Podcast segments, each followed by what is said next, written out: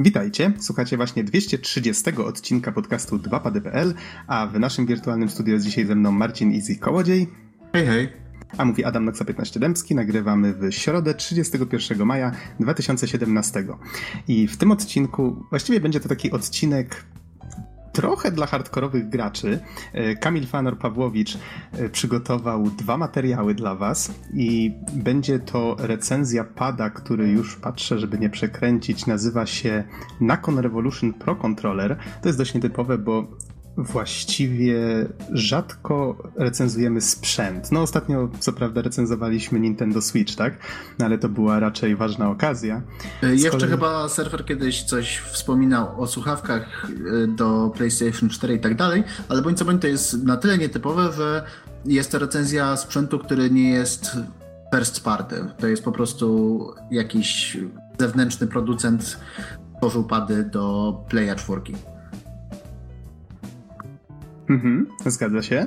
I Fanner właśnie najpierw opowie o tym kontrolerze, a potem zrecenzuje grę Titanfall 2, która co prawda z tego co mi wiadomo, nie jestem pewien czy dane się poprawiły, ale ponoć sprzedała się raczej słabo, ale jest bardzo chwalona właśnie za świetny gameplay, zwłaszcza w multi, więc jeżeli jesteście, szukacie właściwie czegoś takiego bardzo fajnego do zagrania, hardkorowego, to myślę, że Titanfall 2 jak najbardziej spełni wasze oczekiwania, ale więcej o nim w recenzji Fanora. Natomiast nim do tego przejdziemy, to może Easy tak typowo, w co tam ostatnio grałeś? O, panie, w końcu udało mi się skończyć personę po 93 godzinach prawie. I wow, ale to, to na w swoim Kiedyś, czasie. W swoim czasie, o, dobrze powiedziane, w swoim czasie.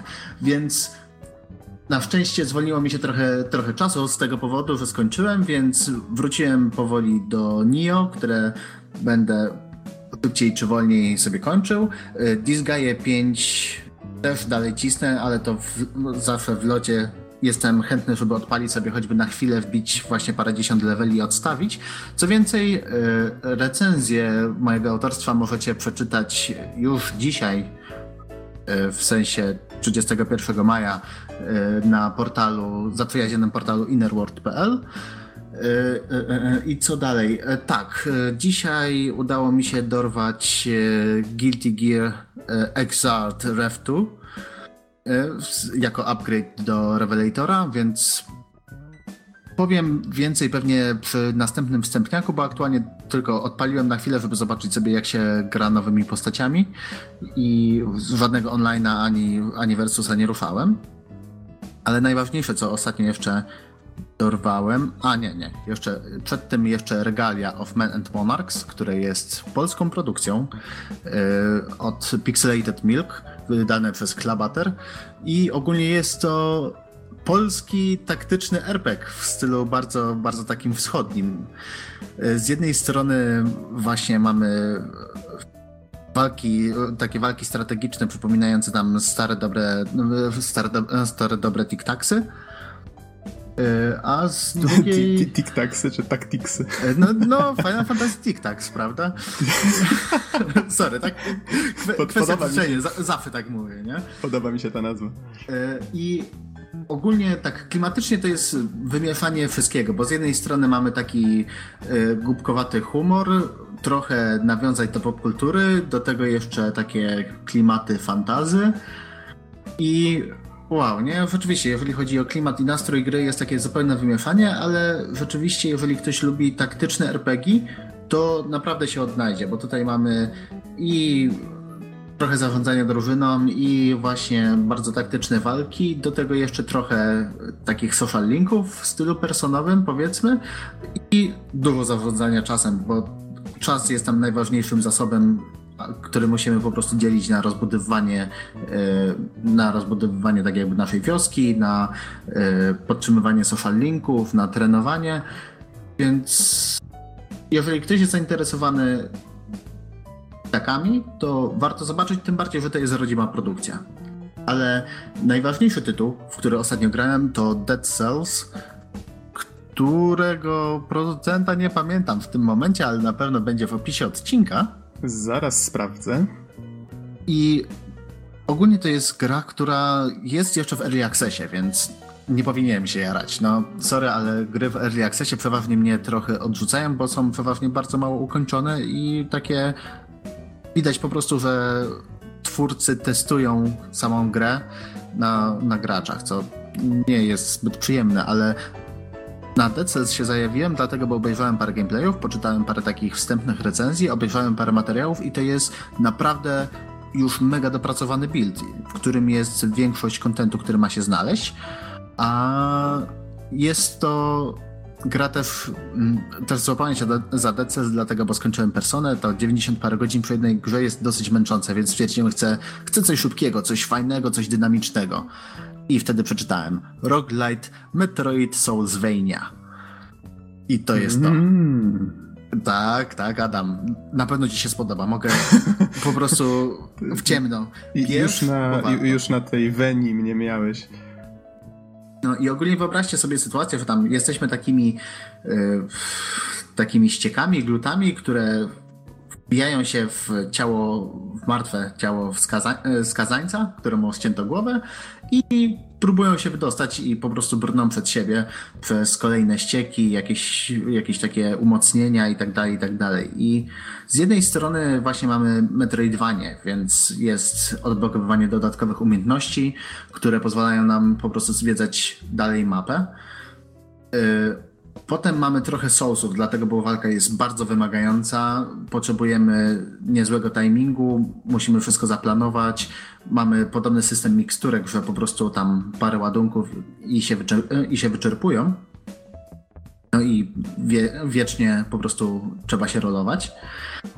I do tego jeszcze wszystko jest roguelite'em, więc yy, w kolejnych tak jakby przejściach odblokowujemy zarówno permanentnie umiejętności, które pozwalają nam na poruszanie się po mapie, ale także zdobywamy właśnie te ogniwa, tudzież komórki, które wypadają z przeciwników i dzięki nim odblokowujemy większą ilość oręża, które będzie upuszczane przez przeciwników.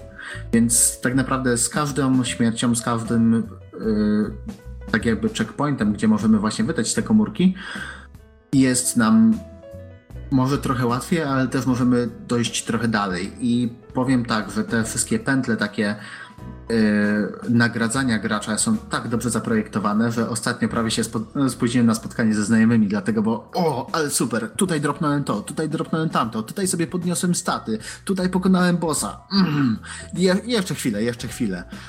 No, a później skończyło się bieganiem na najbliższy przystanek. I to wszystko jest w oprawie takiej platformówki 2D. E, tak, wszystko jest takie 2D. Można powiedzieć, że trochę pixel artowe. Powiedzmy, bardzo przypomina e, Castlevania, naprawdę.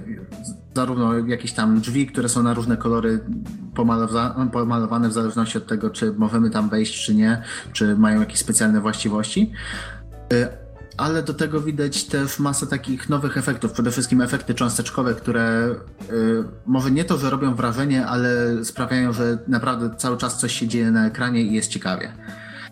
Mhm. Więc naprawdę jest to jedna z niewielu gier, która jest w Early Accessie i mogę z czystym sumieniem polecić, żeby już teraz kupić i już teraz sprawdzać. Okej, okay. no na pewno jest to forma wsparcia dla twórcy, prawda? Jak najbardziej. Tym bardziej, że oni dosyć sprawnie pracują, puszczają kolejne rzeczy, no i aktywnie działają, żeby po prostu zbalansować grę. Mm, pytałeś o to wcześniej. Deweloper nazywa się Motion Twin. O, właśnie, Motion Twin. No, więc pewnie też o nim nie słyszeliście. I widzę, że gra 10 maja miała tą swoją premierę w Early Accessie. Mhm. Tak, aktualnie jest tam parę map, jest tylko dwóch bossów, na czym oczywiście pracują twórcy. I chyba w sumie tyle, tyle ostatnio ogrywałem. A ty, Adamie, w co ostatnio grałeś? Jeszcze tak tylko dodam, to na chwilę mnie straciłeś, jak tak, gdybyś zobaczył moją minę, jak zacząłeś mówić o tych glutach, o tym ciele, coś tam, ja tak... To brzmi dziwnie i wiesz, i to jest takie, za każdym razem jak umieramy widzimy tą samą scenkę, więc przestaje dziwić po, po krótkiej chwili. Okej, okay, okej, okay, rozumiem. Co ja ostatnio grałem? No ja jeszcze jestem na tym etapie takiej e, takiej rutyny, to znaczy Persona 5, tak? Powtarzam się już chyba od kilku odcinków. No ale jak wspomniałem w moim tempie, to to zajmie jakieś dwa, no już właściwie mi, minęły chyba te dwa miesiące, czy mijają lada moment. Ale już jestem pod koniec. Co prawda wiem, że ciebie to dziwi, serwera też, ale mam już chyba 130 albo 140 godzin nastukane. Drodzy słuchacze, to nie jest tak, że to jest taka długa gra, to Nox jest dziwny i gra tak bardzo długo. Bo y, właśnie tak nawet gadaliśmy przed podcastem, że w sumie wśród znajomych, że tak powiem, i ja, surfer, tam jeszcze parę, y, parę osób, to znaczy, surfer grał dłużej, dlatego bo on grał na wyższym poziomie trudności, a my tam jak graliśmy na normalu, to oscylujemy właśnie w okolicach 95 godzin. No cóż, nie wiem, może po prostu wszystko robię wolno w tej grze. Dunał. Nieważne. Nieważne, będziemy o niej jeszcze długo na pewno rozmawiać nieraz. Ja za to o czymś innym chciałbym wspomnieć, mianowicie brałem udział w evencie, który się nazywa Digital Dragons.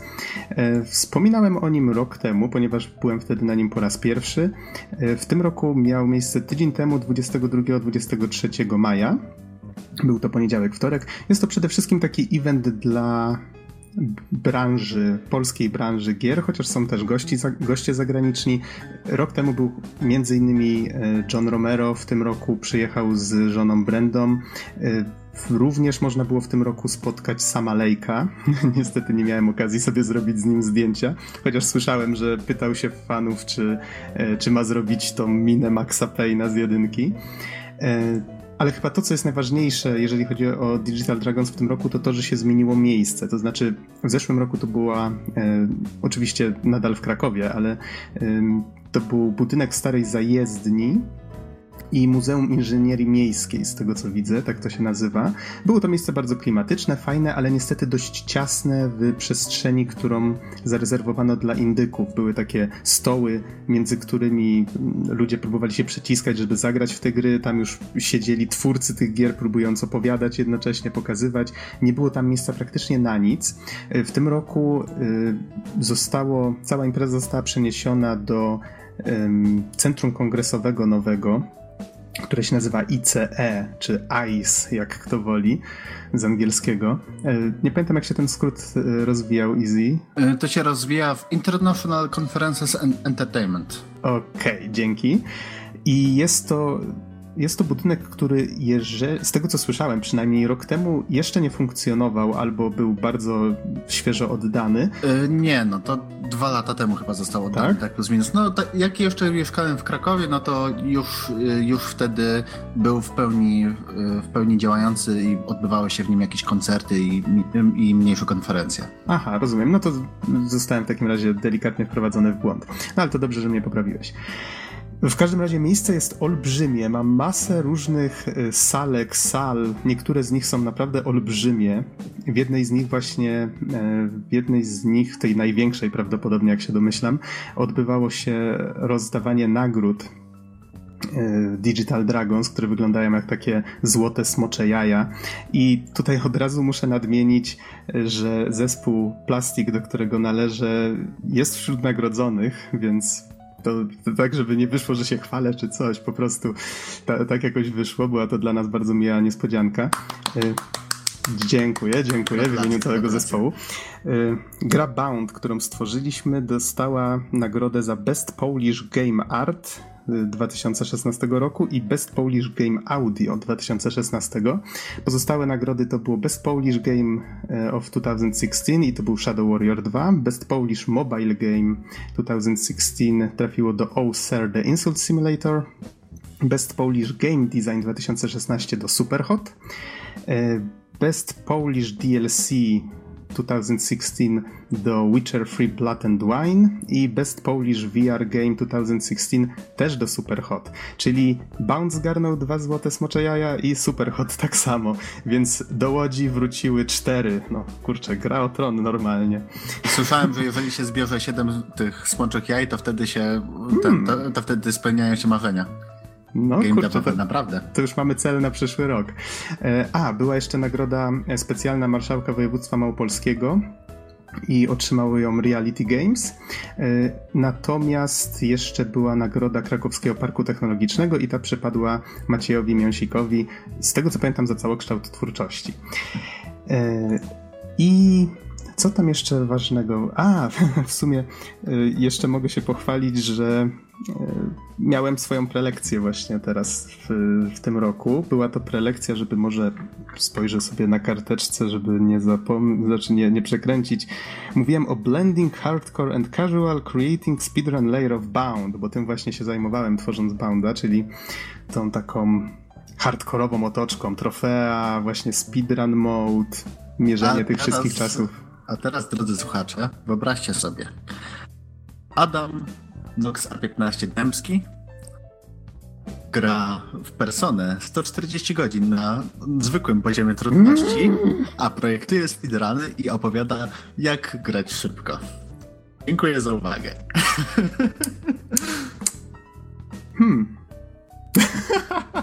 Wiesz co, właśnie, żeś mnie bardzo, bardzo pięknie byś mnie zgasił takim jednym celnym zdaniem. No nie? A, zawsze mogę na ciebie liczyć, Easy. Hmm, no dobrze, e, to tak, tyle powiedziawszy. W każdym razie mam nadzieję, że że się pojawi ta prelekcja w sieci może w ciągu miesiąca, tak, tak słyszałem przynajmniej, że tak powinna. E, prawdopodobnie wrzucę tam gdzieś na Facebooka czy, czy gdzieś naszego. I właściwie, cóż, jakbym ocenił tegoroczne Digital Dragons? Ogólnie rzecz biorąc, na pewno impreza sprawiała wrażenie dużo bardziej profesjonalnej, trochę tak korporacyjnej wręcz, właśnie ze względu na to, że to, to centrum kongresowe jest takim miejscem, które buduje taki klimat. E, jest duże, wszechstronne, ale mimo wszystko nie takie no to, to, ta miejscówka z poprzedniego roku była taka troszeczkę bardziej kameralna, trochę bardziej luźna, tak? No ale mimo wszystko może i jest to krok w dobrym kierunku. Zobaczymy. Powiem tak, ogólnie Digital Dragons się rozrasta z roku na rok, jest coraz większy. Ja pamiętam jak chyba to z 6 lat temu 5 albo 6 byłem na, na pierwszej edycji chyba nawet, y, co była w Muzeum Lotnictwa w Krakowie. To tam też rzeczywiście było mało miejsca i była praktycznie jedna hala, na której były stanowiska i to wszystko.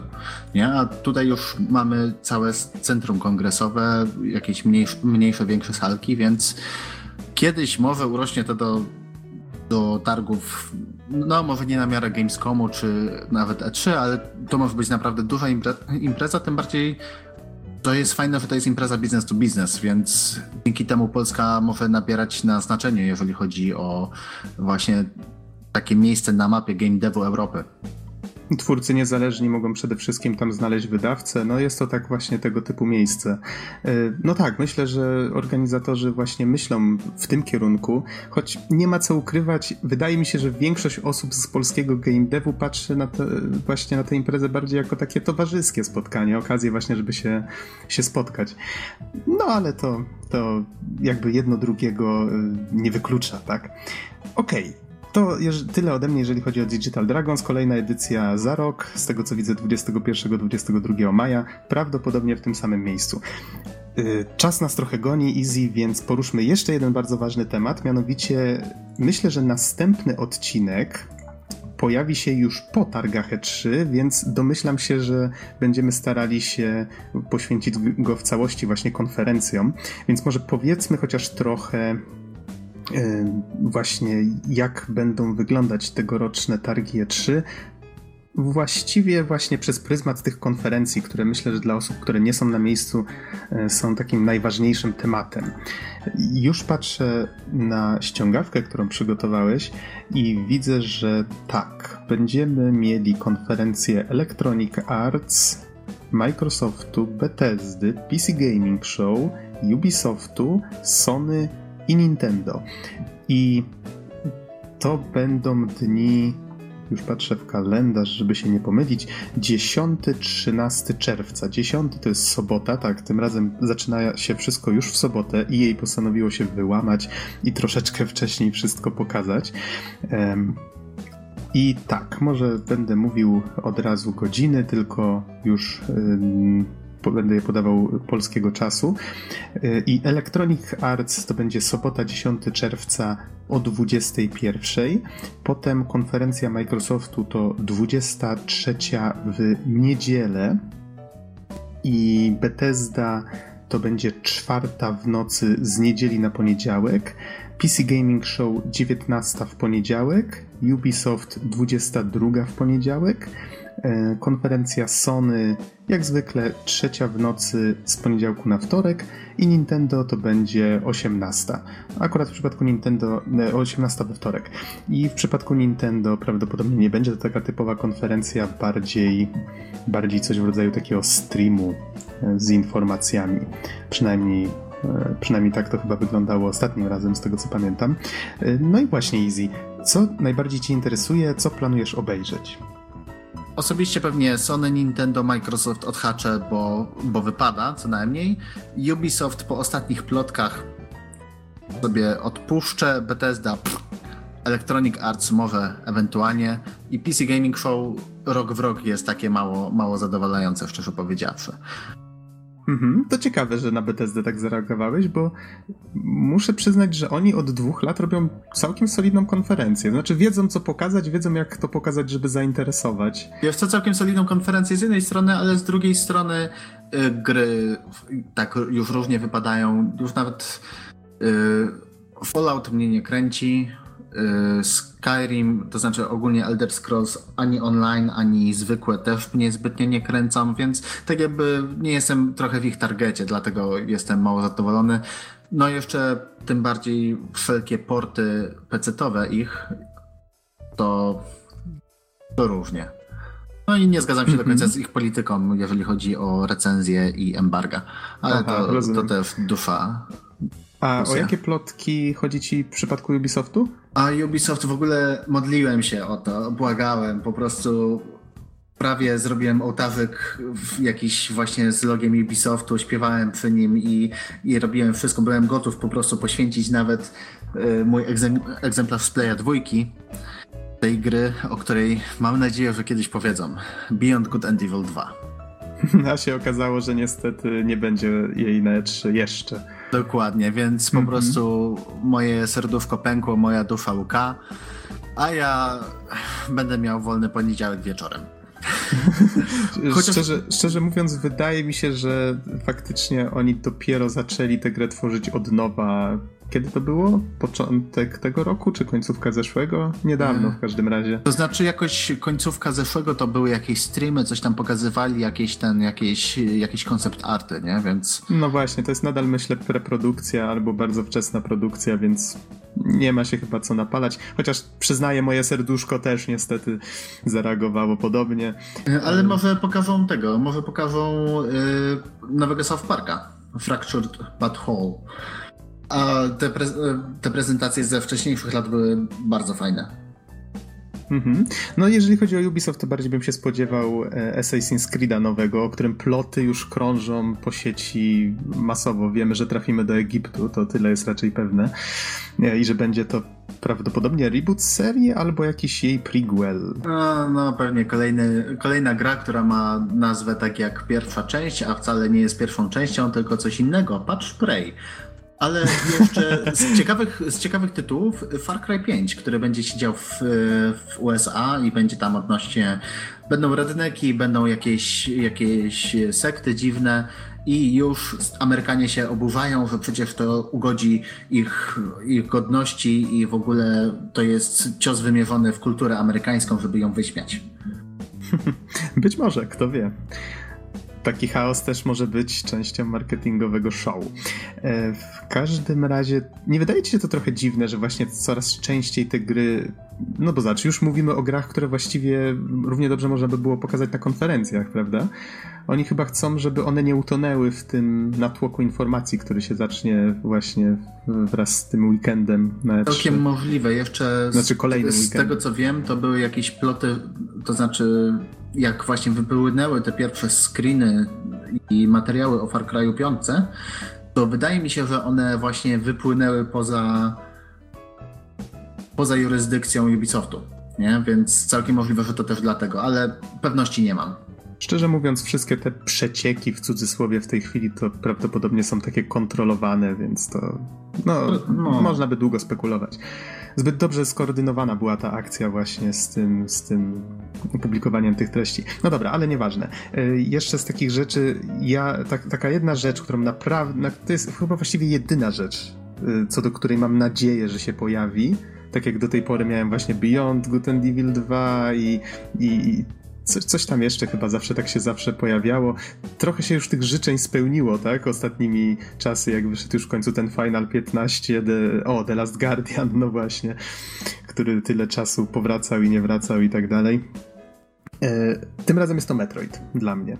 Po prostu mam mam bardzo taką solidną nadzieję, że Nintendo pokaże nowego Metroida. Najlepiej niech to będzie coś w rodzaju Metroid Prime, ale niekoniecznie.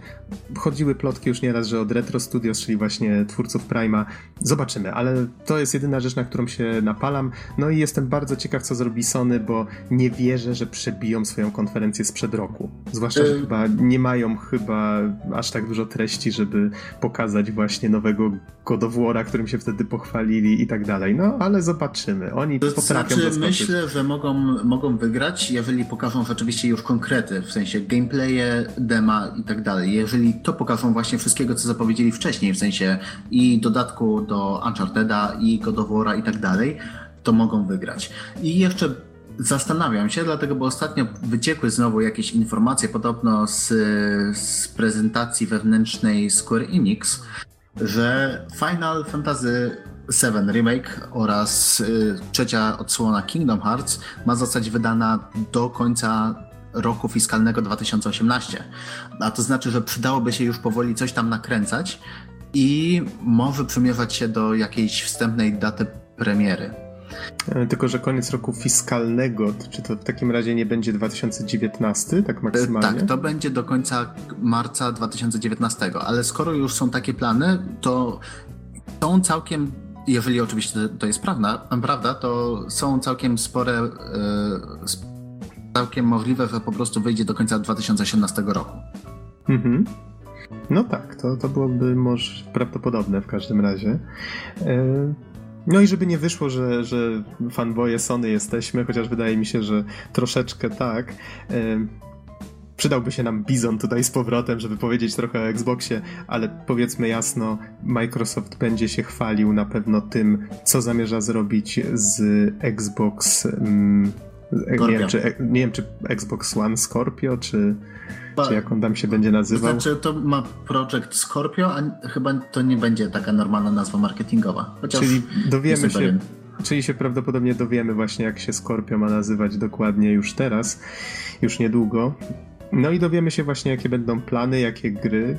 No właśnie i... przydałoby się, żeby zapowiedzieli jakieś gry, dlatego, bo ostatnio widzę taką tendencję wśród, wśród y, wydawców, że po prostu coraz więcej gier na przykład wychodzi PC, Play 4 i Switch jest zapowiadanych i nikt po prostu nie wspomina o Xboxie. Y, z takich chyba najświeższych przykładów to nowa gra od y, Tokyo RPG Factory. Właśnie jest PC, Play 4, Switch. A o Xboxie wszyscy zapominają. Mhm. No zobaczymy. Microsoft ma szansę to naprawić. I mam wrażenie, że wiele osób właśnie na to liczy mm, przez pryzmat Scorpio. Zobaczymy, jak to wyjdzie. Sam jestem ciekaw, bo wiadomo, większa konkurencja na, na rynku to jest zawsze dobra rzecz. Okej, okay. easy. Jeżeli masz coś jeszcze do dodania na temat E3, to mów. Jeżeli nie, to wydaje mi się, że możemy śmiało przejść do już do głównych materiałów. Więc jak... E, ja chyba tylko dodam od siebie, że mam naprawdę nadzieję, że Microsoft coś pokaże. Dlatego, bo jak wszyscy wiemy, na, jeżeli na rynku jest konkurencja, to to jest lepsze dla konsumentów.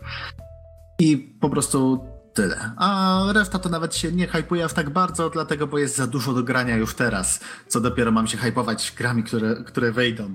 Dajcie mi Metroida. Okej, okay, tak, tak, tak. Tym optymistycznym akcentem zapraszamy Was na główne materiały. E, przypomnę, że przygotowane przez Kamila Fanara Pawłowicza, i będzie to recenzja pada Nakon Revolution Pro Controller i gry Titanfall 2.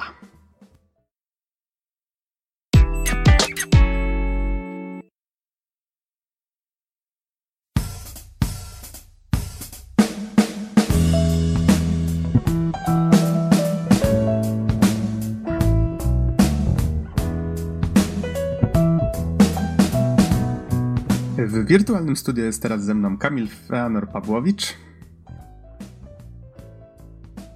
Feanor, Witam. przywitaj się. Też już. E, I Hubert Surfer Wiśniewski. Cześć.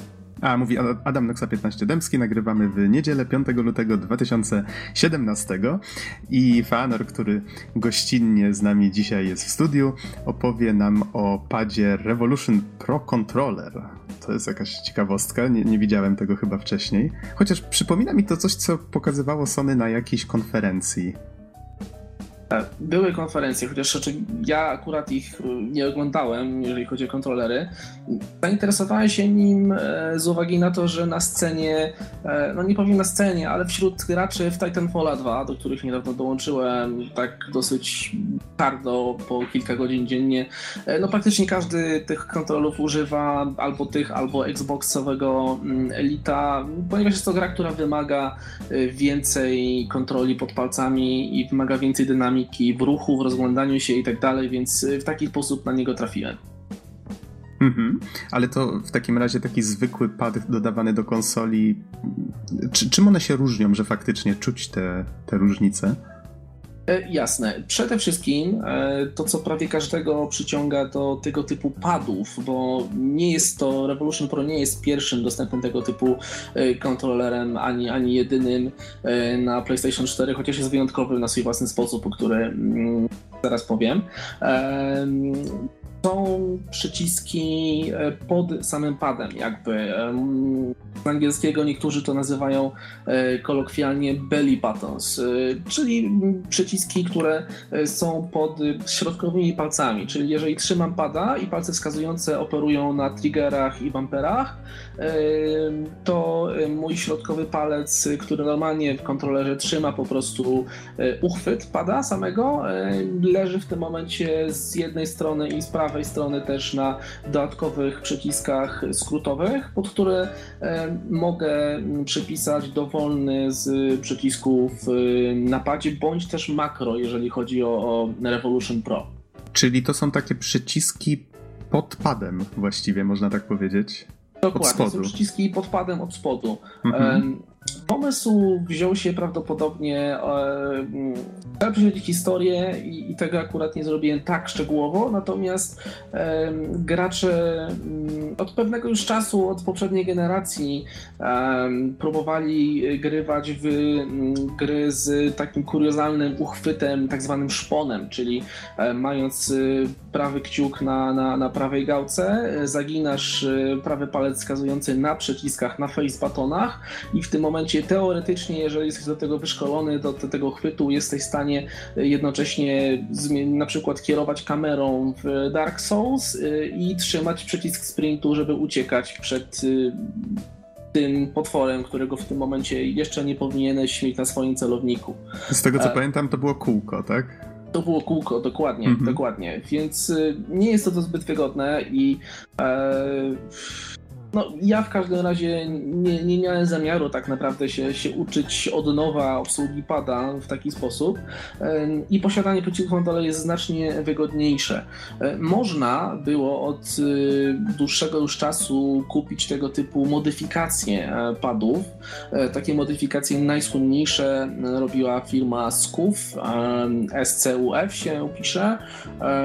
W, w Polsce zajmowali tym się AIM Controllers, to są bardzo drogie przeróbki, e, kosztujące często połowę ceny konsoli generalnie, na którą są przeznaczone, celujące w graczy, którzy po prostu chcą mieć pełną kontrolę, pełen arsenał możliwości, jaki tylko są w stanie mieć w danej grze. Po tych wszystkich modyfikacjach e, pierwszy do gry mm, wszedł Microsoft, który zauważył popyt na tym rynku, wypuszczając w połowie 2015 roku e, pada Xbox Elite Controller, który jest generalnie najlepszym tego typu kontrolerem w swojej klasie i to możemy od razu powiedzieć, jeżeli mamy Xboxa i chcemy grać w dynamiczne FPS-y lub po prostu mamy pieniądze i chcemy sobie zwiększyć komfort gry, to jest to rewelacyjny zakup. Pamiętam, że tam dodawali jakieś rzeczy w rodzaju ciężarków, można było sobie wagę tego pada mm, zmienić, można było jakoś go tam chyba kolory zmieniać panelami. Mówisz teraz o skufach, o tych modyfikacjach, tak? Y, Xbox Elite Controller, tak? Elit nie kolory. W Elicie mogłeś zmieniać, możesz zmieniać gałki, możesz wykręcać Aha. na przykład wyższą okay. gałkę albo wklęsły czy wypukły e, grzybek. No to źle zapamiętałem. pad możesz zmienić sobie na okrągły, czterokierunkowy, albo taki w ogóle totalnie szkolisty. No jest ten rewelacyjny kontroler, który też świetnie współgra z, kontrol, z konsolą. Można sobie na Xboxie One w 100% zmienić na nim no, wszystkie opcje, ale to nie jego trzymam w tej chwili w ręku. Nie mam też Xboxa One'a, więc to są rzeczy, które jakby domyślam się, że, że e, ten kontroler jest ten dobry, bo, bo raz, że słyszałem e, zasięgnąłem opinii wielu ludzi. No a dwa, że, że wiedząc jak te funkcje działają na, na konie Revolution Pro, które, którego trzymam akurat w ręku, e, no jestem w stanie wywnioskować, że Xbox One Elite y, też jest rewelacyjny.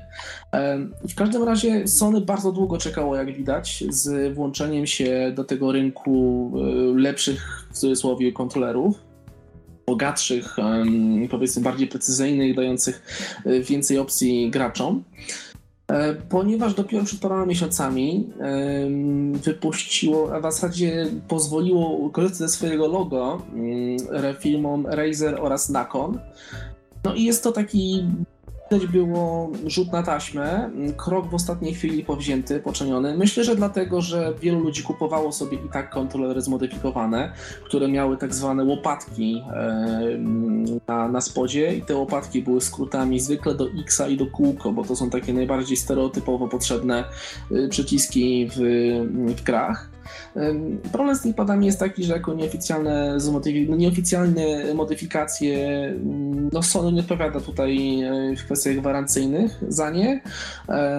Różnie z tymi gwarancjami było, szczególnie jeżeli chodzi o modyfikacje i myślę, że to, to, to sprawiało, że po pierwsze konsumenci, klienci bądź co bądź Sony wydawali więcej pieniędzy na kontrolery niż by chcieli i otrzymywali niższą jakość niż by oczekiwali, więc y, no podejrzewam, że, że firma tak jak Sony nie może tego zignorować. Jest to pewien, pewien, pewien problem customer satisfaction, szczególnie kiedy po drugiej stronie płotu świeci po prostu jak brylant Xbox One Elite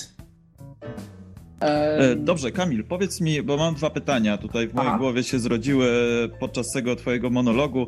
E, pierwsza rzecz, e, wspomniałeś o tym, że są dwa pady, czyli Razer Raiju i Revolution Nikon, ten, który posiadasz Dokładnie. ty. To pierwsze pytanie, na które chciałbym, żebyś za chwilę mi odpowiedział, to jest dlaczego wybrałeś akurat e, Nikon, a nie Razer. Druga sprawa, ile taka przyjemność kosztuje, bo to oczywiście wszystko brzmi bardzo fajnie, to są funkcje, które e, zapewne większość graczy chciałoby mieć e, w swoich kontrolerach, no ale trzeba brać pod uwagę fakt, że niestety e, nie jest to pewnie tania sprawa. Jak tutaj to się kształtuje ten koszt?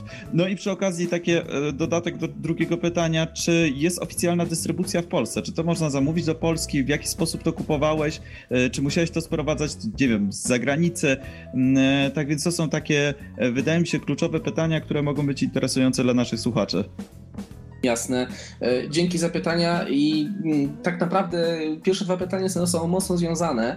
E, Nikona sprowadziłem z Amazona. Jest generalnie polska dystrybucja, jest, e, to jest pad, który wyszedł w Europie, chyba jeszcze nie wyszedł w Stanach Zjednoczonych. Natomiast y, ja go sprowadziłem sobie akurat z Amazona, wyszło mi ta przyjemność włącznie z wysyłką 5-5,5 e, stówy mm, bodajże. E, jeżeli chodzi o Razer Raiju, to jest to pad, którego cena jest no, najbardziej szokującym elementem jego designu, można powiedzieć. bo to wychodzi gdzieś 900 1000 zł za kontroler i to już jest pewna granica, którą bardzo trudno przeskoczyć. Tak. 1000 zł za kontroler? Wow. Co, musiałbym sprawdzić, jak to się przelicza na złotówki, natomiast tak z grubsza, to 900, tak, to to jest, y, to jest wow, to jest y, o tyle, okay, czyli, czyli, wybrałeś, no? czyli wybrałeś Revolution, które jest tańsze i e, może tutaj dla naszych słuchaczy, żeby sobie mogli to łatwiej wyobrazić, wybrałeś kontroler, który przypomina bardziej właśnie Xbox Elite, bo widzę, że nawet gałki ma ułożone w taki Xboxowy sposób. Tak, A Razer Raiju z kolei bardziej przypomina taki trochę dopasiony, standardowy kontroler. Ma masę jakichś dodatków po bokach, widzę. tak, Razer Raiju jest y, bardziej topornym, jest, jest to ogromny kontroler, e, więc jest, przypomina ergonomicznie bardziej topornego DualShocka 4, e, ale poza ceną, e, poza ceną jeszcze przemawiały na korzyść Nikona parę innych rzeczy. Otóż jeżeli chodzi o Razer Raiju, on ma również cztery dodatkowe przyciski, których, które można sobie zbindować, natomiast praktyczne do użycia są tylko przyciski, które są na dole mm, w postaci takich trigger łopatek. Są takie dolne te triggery dodatkowe. Natomiast jeszcze dodatkowe dwa przyciski skrótów, trzeci i czwarty, mają po, po pozycję, można powiedzieć, trzecich triggerów. Czyli tak jak mamy y, R1 i R2 na DualShocku 4, to wyobraź sobie, że pomiędzy nimi masz jeszcze R3. Pomiędzy i trochę bardziej bliżej środka pada. Wielu, e, wielu recenzentów zaznaczyło, że przyzwyczajenie się do korzystania z tych dodatkowych przycisków w taki sposób, żeby przypadkiem nie ruszyć ani R1, ani R2 jest bardzo trudne. Więc y, to uważam za rozwiązanie Uważam, że Nakon w tym momencie miał lepsze rozwiązanie na zmieszczenie dodatkowych trzeciego i czwartego e, przycisku skrótu. E, poza tym e, Nakon jest padem, jest smartpadem de facto, ponieważ posiada chipset ARM i da się go zaprogramować w taki sposób, aby on konkretnie już wypuszczał odpowiedni sygnał do dowolnej konsoli, dowolnego urządzenia, którego jest podłączony. Jeżeli chodzi o Razera, oznacza to na przykład brak możliwości ustawiania akceleracji gałki. To uważam, że jest rewelacją, jeżeli chodzi o Nakona. Y, brak możliwości ustawiania makro, y, jeżeli chodzi o Razer Raiju. Jest to kontroler, który ma mniejsze możliwości od Nikona, a jest y, znacznie droższy. Więc to sprawiło, że kupiłem akurat Nikona i jest to decyzja, której nie żałuję. Czyli e... użytkownicy Raiju płacą głównie za markę Razera, jak się domyślam. Tak, co ciekawe, Xbox Elite Controller jest tak naprawdę tańszy troszeczkę od jednej i drugiej propozycji. Xboxowcy mogą kupić swojego wypasionego kontrolera za 500 w dowolnym Mediamarkcie czy, czy gdziekolwiek tak naprawdę. Jest ten bardzo szeroko w dystrybucji już w tym momencie. Razer wypuściło na rynek Razer Wildcat, który jest padem y, na, po stronie Xboxowej uważany za trochę tańszą i zauważalnie słabszą wersję Xboxa Elite. Dlatego za, zacząłem mówić wcześniej, że Sony włączyło się na ostatnią chwilę trochę do rynku profesjonalnych w cudzysłowie kontrolerów, ponieważ zarówno Razer, jak i Nakon nie wykonały y, kontrolerów przeznaczonych specjalnie Y, pod konsolę Sony.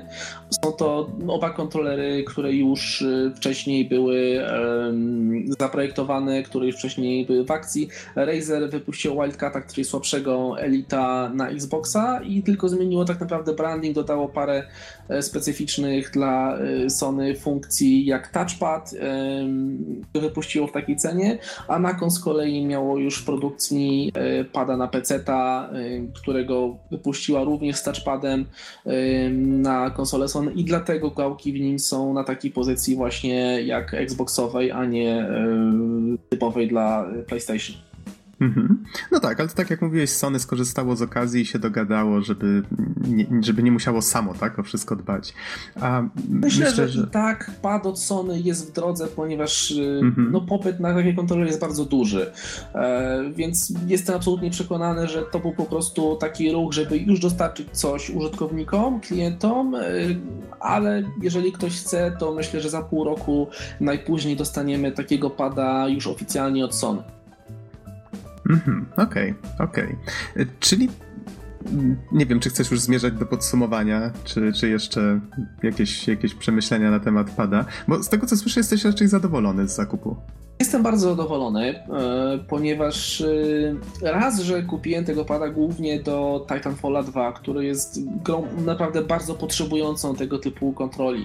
E, są manewry w Titanfallu, które aby je wykonać to odpowiednio płynnie i szybko, trzeba mieć wszystkie te mm, możliwości pod palcami w jednym momencie.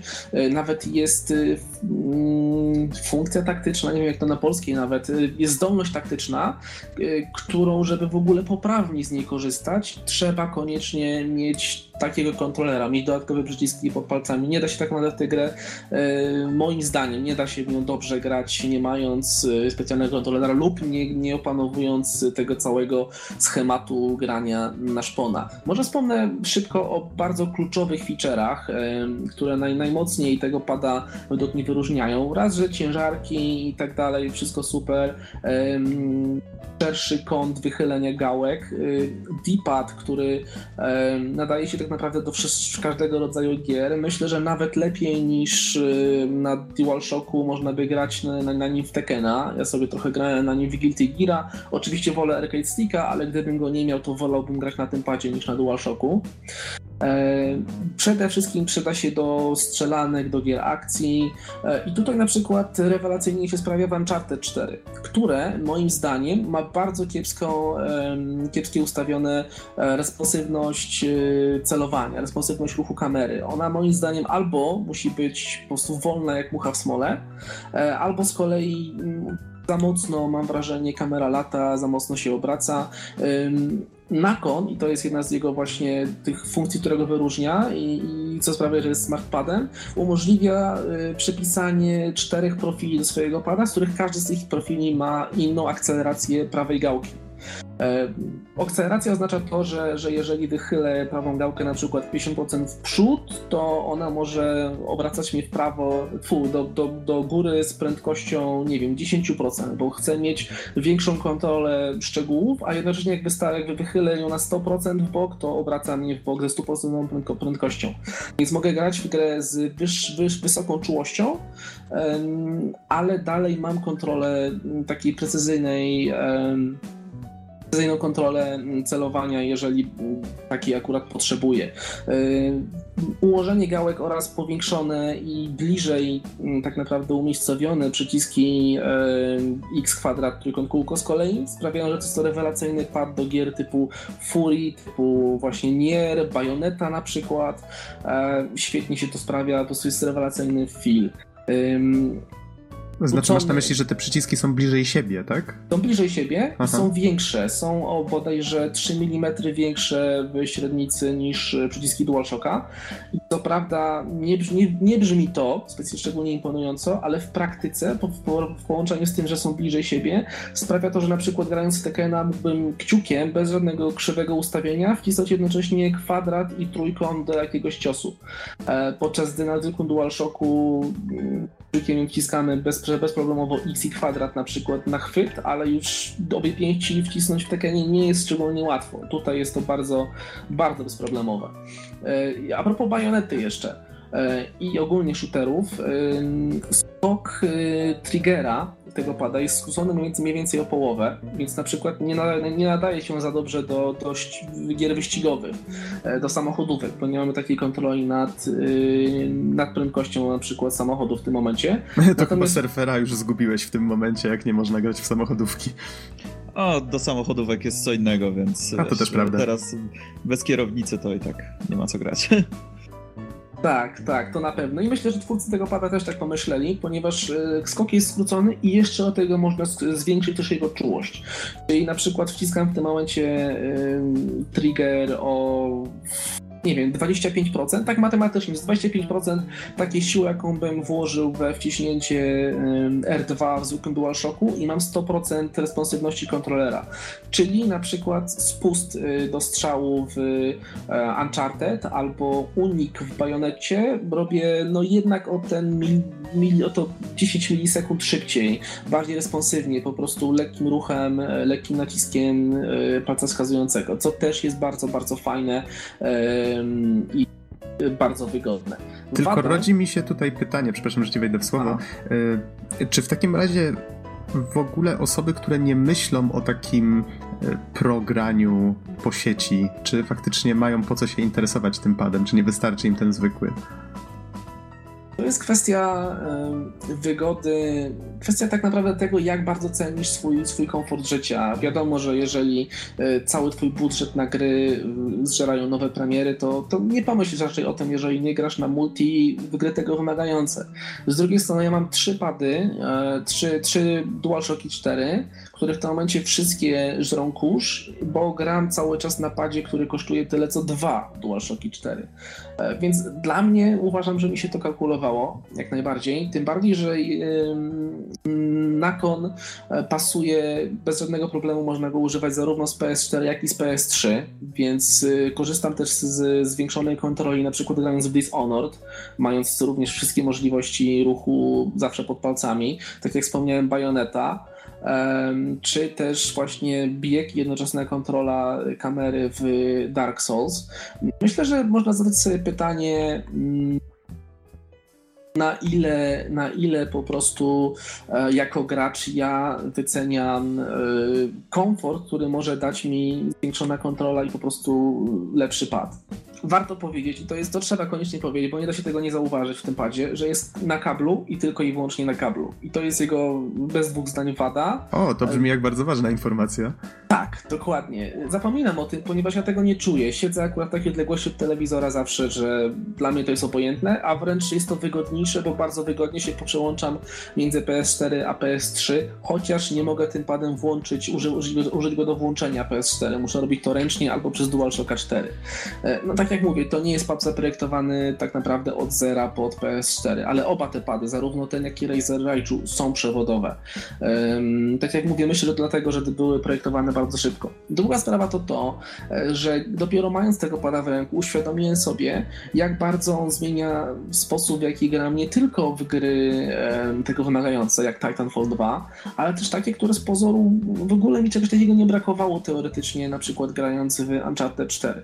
A w tej chwili mogąc w, praktycznie naraz y, celować, skoczyć, użyć liny i, i zrobić unik kółkiem e, w bardzo szybkiej sekwencji, nie ruszając za bardzo palcami, czuję to, jak bardzo tak naprawdę potrzebowałem tego czegoś e, dla swojego komfortu w różnego rodzaju grach. Jak bardzo gry też potrzebują tego, bo mm, załóż, zauważmy, że tak jak lata temu e, Bungie zreformowało FPS-y na konsoli, projektując grę wokół tego, że gracz ma ograniczone możliwości kontroli, więc na przykład ma tylko dwie bronie e, i że gracz e, w tym momencie porusza się tak czy siak jak czołg. W tej chwili już od tego odchodzą i na przykład Destiny, no już gracze, którzy grają w Destiny bardziej zawodowo, załóżmy, nazwijmy to, używają padów, które mają dodatkową kontrolę, aby móc jednocześnie skakać i używać wszystkich umiejętności w tej grze. Zwróćmy uwagę, jak Doom tego zeszłoroczny cierpiał przez to, że no, mamy tyle broni, ile mamy w Doomie dostępnych, ale musimy otworzyć specjalne menu, żeby się między nimi przełączać. Gracze uważam są gotowi, to pokazuje zresztą popyt na te pady, że gracze są gotowi na to, aby na konsoli ogarnąć trochę więcej sterowania, aby te gry przestały być dla nich przytępiane do ich sterowania. I to na przykład y, zmieni moim zdaniem kolejną generację. Uważam, że PS5 na pewno na 1000% będzie już posiadało pada z przyciskami u dołu i to kompletnie zmieni gry takie jak na przykład Deus Ex, który w wypadku nowych Deus Exów musiał być przetępiony troszeczkę, ponieważ w starym Deus Exie mieliśmy multum e, specjalnych zdolności, które robiły zupełnie różne rzeczy przypisanych pod przyciski między F1 a F8 czy F9, nie pamiętam jeszcze do końca, ale to grał na PC w tamtych czasach to wie. Na konsoli nie mogli tego zrobić, co rozumiem, ale uważam, że w przyszłości będą mogli sięgnąć po więcej, zrobić więcej e, i czas na Sony i Microsoft, na twórców konsol, aby to wprowadzili, aby to umożliwili. Okej, okay, w takim razie dzięki Ci wielkie za recenzję, Fanor. Dzięki, dzięki i mam nadzieję, że, że jeszcze będziecie mieli okazję usłyszeć mój głos. Też mam taką nadzieję. Do rychłego usłyszenia. Cześć.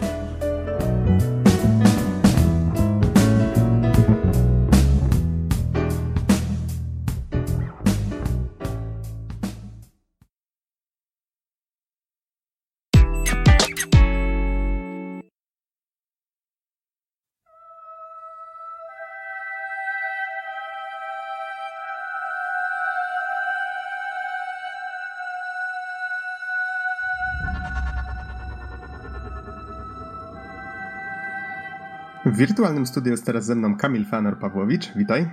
Witam ponownie. A mówi Adam 115 Dębski. Nagrywamy w. Co my dzisiaj właściwie mamy? Dzisiaj jest czwartek. Czwartek 2 marca 2017. I Bez będziemy. Wątpienia. tak. I będziemy teraz mówić o grze Titanfall 2, a właściwie ty, Fanor, będziesz recenzował. Ja miałem okazję w grę zagrać, ale chyba jakoś na początku grudnia, więc większość rzeczy już wyleciała mi z głowy. Z tego co wiem, ty grasz nadal dość aktywnie w tę grę w multi. E, sorry, czekaj, nie słyszałem cię przez wszystkie strzały i, i odgłosy mojego tytana, który mówi mi, że, mi, że jest gotowy do walki. E, tak, tak, generalnie można powiedzieć, że, że tak. Mm. Okej, okay, to jeszcze nim, jeszcze nim przejdziesz do właściwej recenzji, to ja przytoczę tutaj odrobinę e, informacji wikipedycznych. Mianowicie gra wyszła 28 października 2016 i możecie w nią zagrać na PC, PS4 i Xboxie One. I tak z ciekawości zapytam, w jaką wersję ty grasz? PS4. Okej, okay. ja gram w PC, znaczy grałem w PC-tową. Szkoda, że nie możemy zagrać ze sobą, bo nie ma crossplaya. Szkoda, z chęcią złoiłbym ci tyłek. Myślę, że dałbyś radę spokojnie, biorąc pod uwagę, że w multi to pograłem jeden wieczór. Okej, okay, ale myślę, że zaczniemy od singla. Nie jest to co prawda rzecz chyba dla której ludzie by tę grę kupowali, ale no ja się do nich zaliczam, więc ciekaw jestem, jakie jest twoje zdanie na jego temat. Eee, single jest świetny generalnie i myślę, że są ludzie, którzy kupili Titanfall 2 dla trybu single. Chociaż to są pewnie też ci, którzy być może się tej gry pozbyli później na, że tak powiem, rynku second hand, bo kampania jest dosyć krótka. Kampania dla innego gracza to generalnie Ogólny experience to rewelacyjna rozgrywka dająca e, urozmaicenie na każdym kroku i spełniająca fantazję bycia tym super żołnierzem przyszłości, jakim są piloci. E, nie wiem, czy pamiętasz zwiastuny Titanfalla 2. Jednym z najfajniejszych e, to był zwiastun, który nazywał się Be the Pilot i był po prostu montażem animowanym oczywiście, nie na engine gry, tylko, tylko mm, bardzo fajnym CGI-em, prezentującym różne umiejętności pilota, które faktycznie możesz w grze poczuć, możesz w grze jakby, no co tu dużo mówić, e, możesz sam wcielić w życie.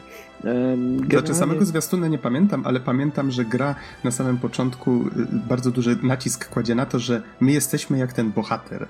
Czyli on tak marzy o tym, żeby mieć tego własnego tytana, tego swojego mecha i jest jakby takim odzwierciedleniem gracza pod tym względem. Tak, trochę jak diva z Overwatcha, nie?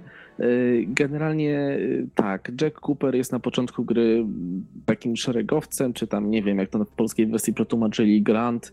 Y, jest po prostu zwykłym piechurem, który no jest mięsem armatnym, jak to widzimy w pierwszym poziomie, który trwa może 3-4 minuty, kiedy jeszcze jesteśmy przykuci butami do ziemi i po prostu strzelamy e, do robotów. To jest trochę pierwszy poziom i, i, i te pierwsze kilka minut jest trochę satyrą moim zdaniem, bo mm, jest dokładnie tym samym, co cała gra jak Call of Duty czy, czy Killzone, e, Gears of War, cokolwiek tego typu, cokolwiek byś nie wymienił, każdy shooter jest dokładnie taki jak pierwsze kilka minut Titanfalla 2. Moim zdaniem to jest satyra, to jest taki lekki komentarz twórców gry, że to jest coś, co dają ci inni, drugi graczu, a my tutaj zaraz otworzymy przed tobą znacznie szersze horyzonty w drugim poziomie, kiedy to już Fabuła y, wręcza nam y, zestaw pilota i, i od tej pory stopniowo zdobywamy, y, czy stopniowo, w sumie cały drugi poziom, na końcu drugiego poziomu już mamy wszystkie umiejętności pilota tak naprawdę.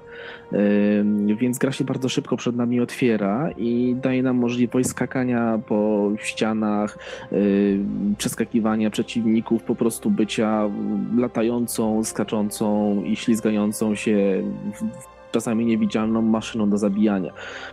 Tak, tak, to, to jest fajne właśnie, że jest tak dużo, nie wiem czy można to nazwać parkurem, ale takiego poruszania się bardziej aktywnego niż w innych e, strzelankach. Ja nie grałem w, pierwsz, e, w pierwszego Titanfalla, tam chyba wyglądało to podobnie, prawda?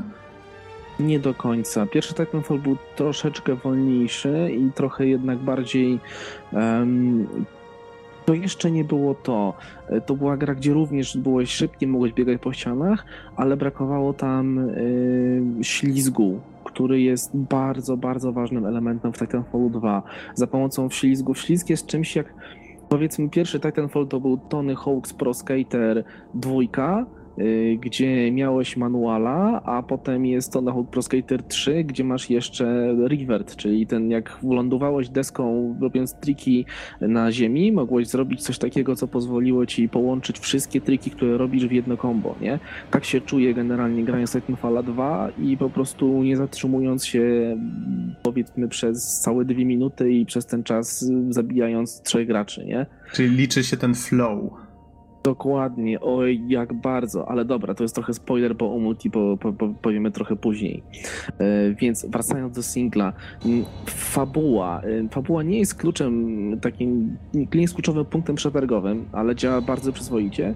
No i prowadzi nas całkiem fajnym łukiem od momentu, gdy główny bohater, rzucony na głęboką wodę od razu, e, próbuje wraz ze swoim kumplem Tytanem, bo ciekawostka, Tytan głównego bohatera nazywa się BT, taki ma codename, a wzięło się to z tego, że w designach, w koncepcie gry on się nazywał Buddy Titan, czyli kumpel Tytan. E, nie wiedziałem. Serio, serio. No, no więc y, wraz ze swoim kumplem Tytanem, rzucony po prostu za linię przeciw, za linię wroga, próbuje wrócić do swoich. E, po prostu to jest cały nasz cel misji. Nie od razu ruszamy ratować świat, tylko po prostu chcemy przeżyć i wrócić do swojej drużyny, co nadaje pierwszym poziomom takiego fajnego wymiaru e, dosyć e, ugruntowanego, że tak powiem, przyziemnego, nie? że no, nie ratujemy tu jeszcze wszechświata. E, oczywiście po drodze zostajemy zamotani głębiej w całą tę intrygę i e, w pewnym momencie po prostu oficjalnie zostajemy twardzielem, no i faktycznie przyjmujemy na klatę misję uratowania świata. E, par for the course, nie? Standardowo, standardowa koniec, że tak powiem, łuku. E, oczywiście gra ma po drodze jeszcze parę twistów. Na gwoździem programu, tym co nadaje temu taki personalny wyraz, jest bardzo nienachalnie rozwijająca się relacja e, z BT, czyli kumplem Tytanem. Oczywiście nie jest to The Last Guardian ani Ico, no e, wiadomo, nie jest to tego typu gra. Natomiast nadaje to rozwoju wypadków i tak bardzo ludzkiego wymiaru. Sprawia, że mamy jakiś taki punkt odniesienia i coś, w co możemy się zaangażować w samym środku tej takiej suchej, kilzonowej historii. O, wojna galaktyczna, o tu strzelają, tam strzelają. Ci to są jest... dobrzy, a ci źli, tak? Dokładnie, dokładnie. Ale wiesz co, akurat z Tytanem bardzo szkoda, że gra się kończy w momencie, kiedy ta relacja zaczęła mi się wydawać ciekawa. Właśnie trochę zabrakło według mnie. Ta, ta gra jest dość krótka. Z tego co pamiętam, trwała jakieś kilka godzin 4, 6. Nie wiem, czy masz tak. jakieś dokładne informacje, mhm, tak, nie pamiętam. 4, 6 godzin, 5 godzin to chyba mi zajęło za pierwszym razem. To niestety e... trochę za mało, myślę. Trochę za późno zaczęto budować te relacje tak jak mówię, nie jest to The Last Guardian. I znam twój background, no, podobny jak mój background. Wywodzimy się z nerdów siedzących po 40 godzin przed konsolą, przed JRPG-ami, grami Fumito Uedy, jak już tam wymieniłem, The Last Guardian. I to sprawia, że mamy pewną trochę inną perspektywę. Natomiast wiem, że ludzie, którzy y, grają, wiesz, mają na konsoli cztery gry, czyli Call of Duty, Battlefield, piłka i box, nie?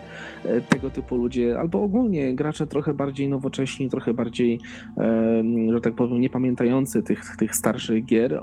Oni z kolei po przerzuceniu się z Call of Duty na Titanfalla 2 są w niebo wzięci i po prostu mówią, potem relacjonują, jak to mieli prawie, że łzy w oczach miejscami po prostu, e, jak bohaterowie e, no, radzą sobie z kolejnymi przeciwnościami losu wspólnie, siłą miłości i przyjaźni. I, wiesz, nic no nie chcę tak, spoilować, tak. więc zrobię z tego trochę autosatyry, ale generalnie mm, my jesteśmy na to trochę znieczuleni, a czy nie znieczuleni, jesteśmy przyzwyczajeni do, do lepszych rzeczy. I tak jak mówię, nie można potem się spodziewać, e, wiesz, drugiego The Last Guardian czy, czy, czy, czy ICO, ani nawet, wiesz, Final Fantasy VII. E, po prostu jest to trochę coś innego, a sam fakt, że ta relacja jest całkiem fajnie zrobiona, e, i tak pozwala gdzieś zaczepić sobie ten taki haczyk, który pozwala nam cały czas mieć punkt odniesienia w grze, nie? że powinienem czuć takie mhm. rzeczy w tym momencie, bo takie rzeczy się dzieją na ekranie, a ja lubię te postaci. Okej, okay. E, jeżeli pozwolisz mi się wtrącić troszeczkę a propos samego singla, e, tak jak bez jakichś zbędnych szczegółów, jak go wspominam, był całkiem spoko. E, I jeżeli faktycznie miałbym kogoś zachęcić, żeby po prostu w singla zagrał, no tutaj wspomniałeś już o relacjach z BT, ale chciałbym zwrócić uwagę na lokację. Myślę, że początek gry jest raczej niepozorny, tak jak właśnie wspomniałeś, taki wręcz troszeczkę, troszeczkę zalatuje właśnie takim, taką sztampowością i niczym się nie wyróżnia, ale myślę, że po jakiejś godzinie twórcy już zaczęli wstawiać takie ciekawe pomysły do lokacji, bawiąc się trochę przestrzenią, naszymi oczekiwaniami. Myślę, że jest kilka Nie fajnych... Spoiluj. Nie spoiluję, ale jest kilka fajnych lokacji, które wydaje mi się, że warto zobaczyć i zagrać w singla, chociażby tylko dla nich. To tyle ode mnie, jeżeli o to chodzi. Lokacje to jedno. Generalnie mm, tutaj bym podzielił e, mam to w moich notatkach podzielone na dwa takie punkty. Jednym stroną jest lore gry, który mimo tego, że jest to FPS od notabene twórców Call of Duty, bo Respawn to jest e, studio wywodzące się z Infinity Ward, a więc służące głównie spektaklowi, głównie temu, żeby wszystko ładnie wyglądało i żeby było ładne tło e, do biegania, latania i, strzelania do, wszystko, coś, do wszystkiego, co się rusza. Natomiast kurczę, naprawdę ten świat mnie zainteresował. E, lore moim zdaniem budzi ciekawość. W znacznej mierze pozostał e, w tej grze w sferze domysłów, no, wykorzystany jako element art designu bardziej niż fabuły. E, natomiast naprawdę jest interesujący. Pokazuje, że świat przedstawiony jest znacznie bardziej złożony niż to, co widzimy oczami głównego bohatera.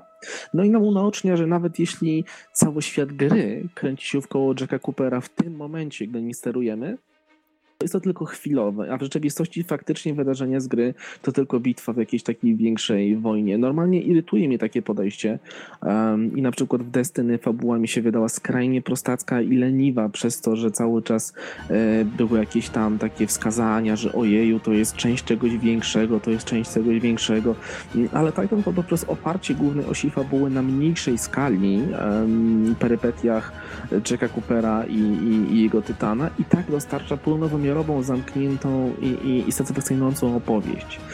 I to jest jakby ten pierwszy element, o którym mówisz, o, o, o designie całego świata i, i, poziomów. Ale druga sprawa to zwróć uwagę, jak gameplay, że gameplayowo każdy z tych poziomów totalnie się różnił. Każdy level był inaczej zaprojektowany i to jest do tego stopnia, że chyba się do tego przyznali oficjalnie każdym razie na pewno pogłoska taka e, leciała i, i, i, powiedzmy mem na radicie, że każdy z członków e, zespołu pracującego, projektującego Titanfalla 2 musiał wymyślić jakiś fajny, po prostu fantastyczny e, pomysł na, na poziomy, a oni potem usiedli, wybrali najlepsze i te, które dało się zrobić, zamienili w, w poziomy. I dlatego w każdym poziomie masz jakiś inny mechanizm, jakiś inny po prostu aspekt, który kompletnie wywraca ci gameplay do góry nogami. Mhm. No ale to wyszło całkiem ciekawie.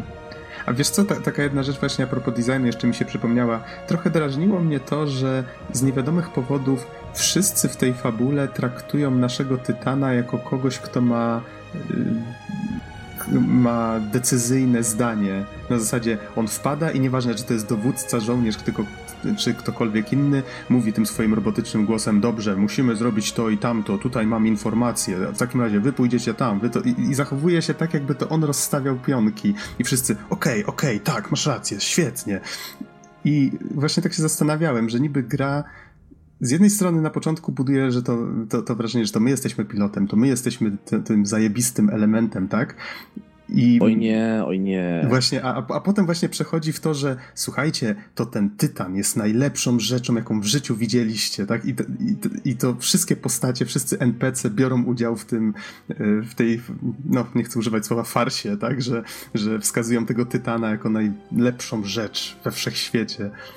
No, przesadzam troszeczkę, ale wiesz o co mi chodzi. Znaczy, pierwsza rzecz jest taka, że oczywiście główny bohater nie mógł dostać byle Tytana, tak? Jak to jest zawsze, nie wiem, w powieściach typu Young Adult czy coś, tak? Jest to wybraniec i cechą Jacka Coopera i to, co czyni z niego tego wybrańca, czyli lepszego niż, niż faktycznie mógłby normalnie być, jest to, że dostał Tytana elitarnego, to jest tam Vanguard Titan, czyli awangardowy, nie wiem jak to przetłumaczyli w -hmm. polskiej wersji, bo gram w angielską. W każdym razie e, on jest e, nowym Tytanem, pierwszym wyprodukowanym przez jakby tę stronę konfliktu, całej wojny, e, bo wszystkie te poprzednie w Titanfallu 1 w Lowrze one były ukradzione. Ukradzione korporacji militarnej, międzygalaktycznej militarnej korporacji generalnie trzy słowa, które od razu, wiesz, krzyczą, jest, my jesteśmy tymi złymi.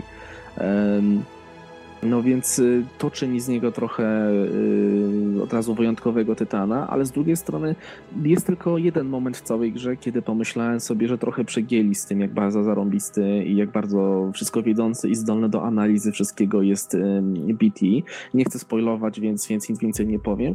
Natomiast od samego początku nie to, od samego początku wiadomo było, że to BT mówi ci, co masz zrobić, gdzie masz pójść, y, jak masz rozegrać pewne rzeczy. No, on nami kieruje tak naprawdę naprawdę, jakby na to nie patrzeć. Tak, ale to jest tam cała relacja, że na przykład w drugim poziomie który też jeszcze nie jest jakiś tam mega specjalny, ale już jest, już jest lepszy niż pierwszy.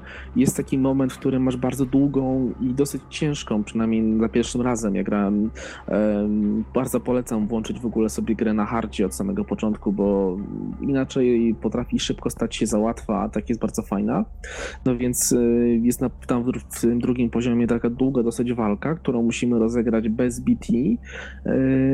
I to był ten moment, w którym poczułem, że Jack Cooper jako nowy, świeżo upieczony pilot już zaczyna sobie z tym radzić i BT również podobnie skomentował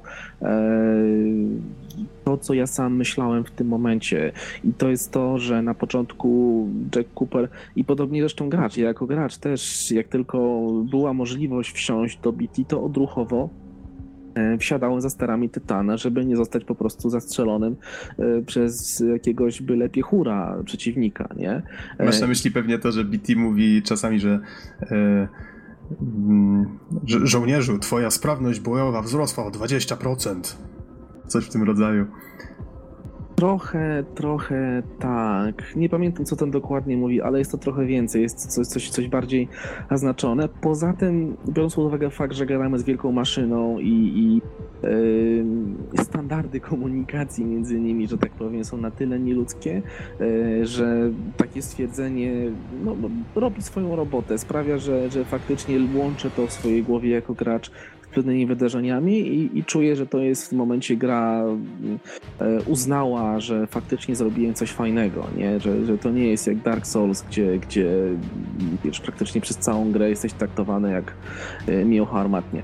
Mhm. A powiedz mi, czy jeszcze o czymś chcielibyśmy wspomnieć, jeżeli chodzi o singla, czy przechodzimy już raczej do multi? Bo jakby na to nie patrzeć, wiele elementów jest wspólnych tutaj oprawa, o której pewnie jeszcze będziemy mówić, gameplay. Tak, tak. Ja bym tutaj wspomniał tylko jeszcze a propos singla, że to, co go tak naprawdę, naprawdę mocno wyróżnia od singli innych tego typu gier, poza całkiem niezłą fabułą, postaciami i tak dalej, e, to to właśnie element, który oddziela każdy poziom jeden od drugiego, również gameplayowo.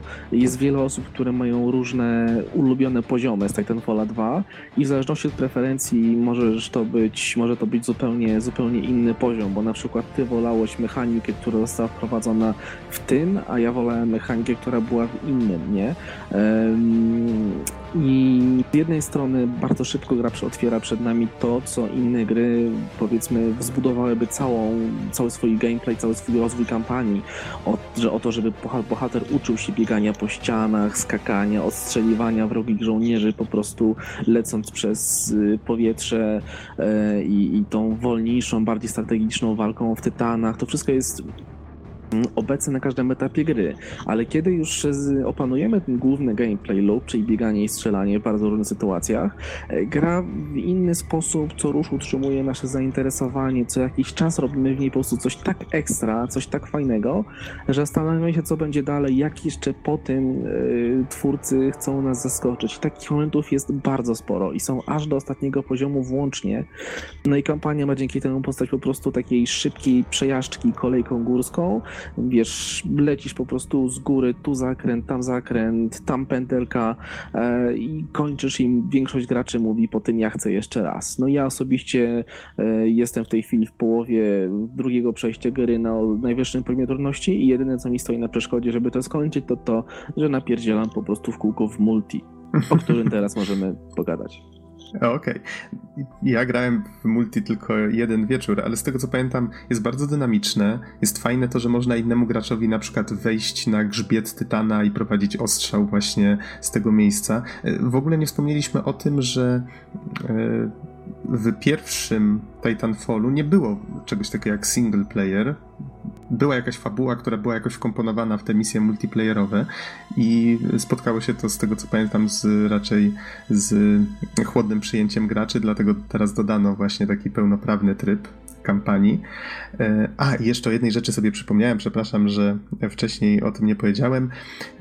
Być może komuś się to przyda. Wersja sprzedawana w Polsce, wersja polska, nie ma angielskiego dubbingu.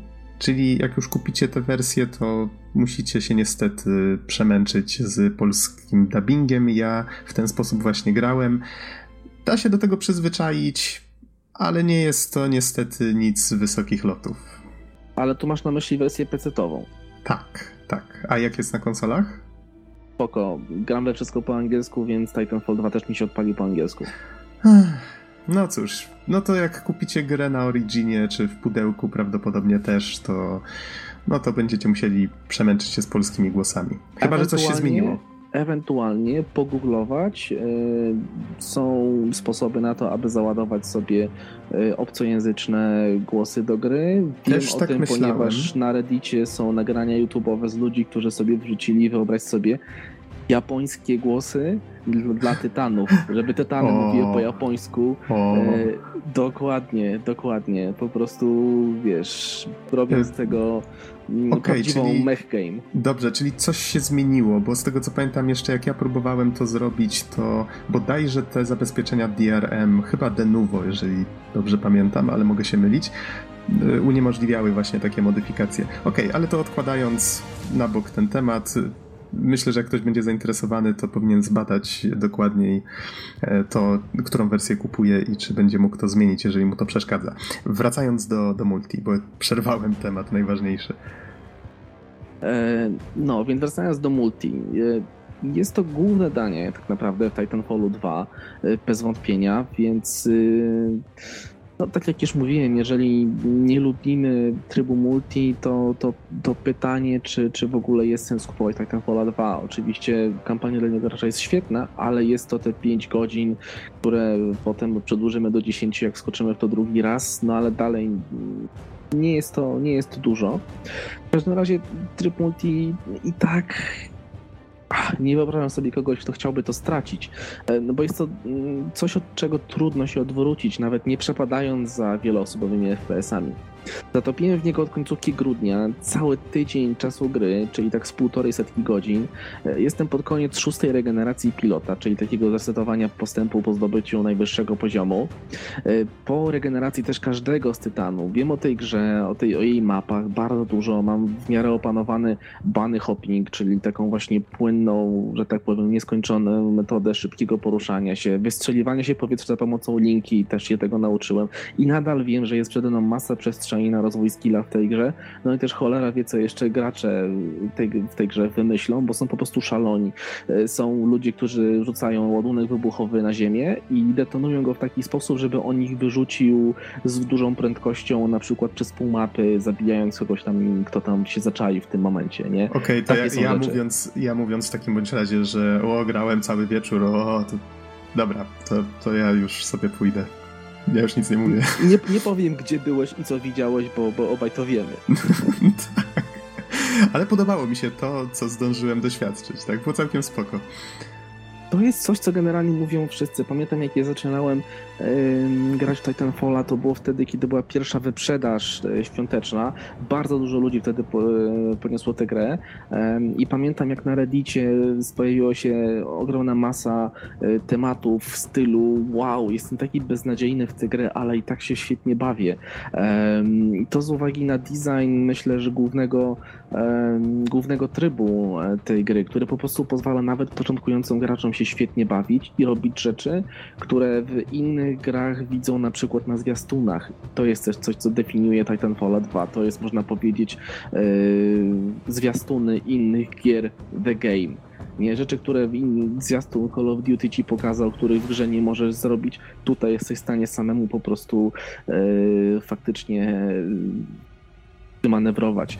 Ta gra ma tak fantastycznie wysoki skill ceiling, e, ten szczyt umiejętności, jakie gracz może w grze osiągnąć, a jest jednocześnie tak frajdogenna od samego początku, od punktu zero, e, że naprawdę od samego początku, kiedy zacząłem grać ten tryb multi, jest on dla mnie nieprzerwanie świetną frajdą.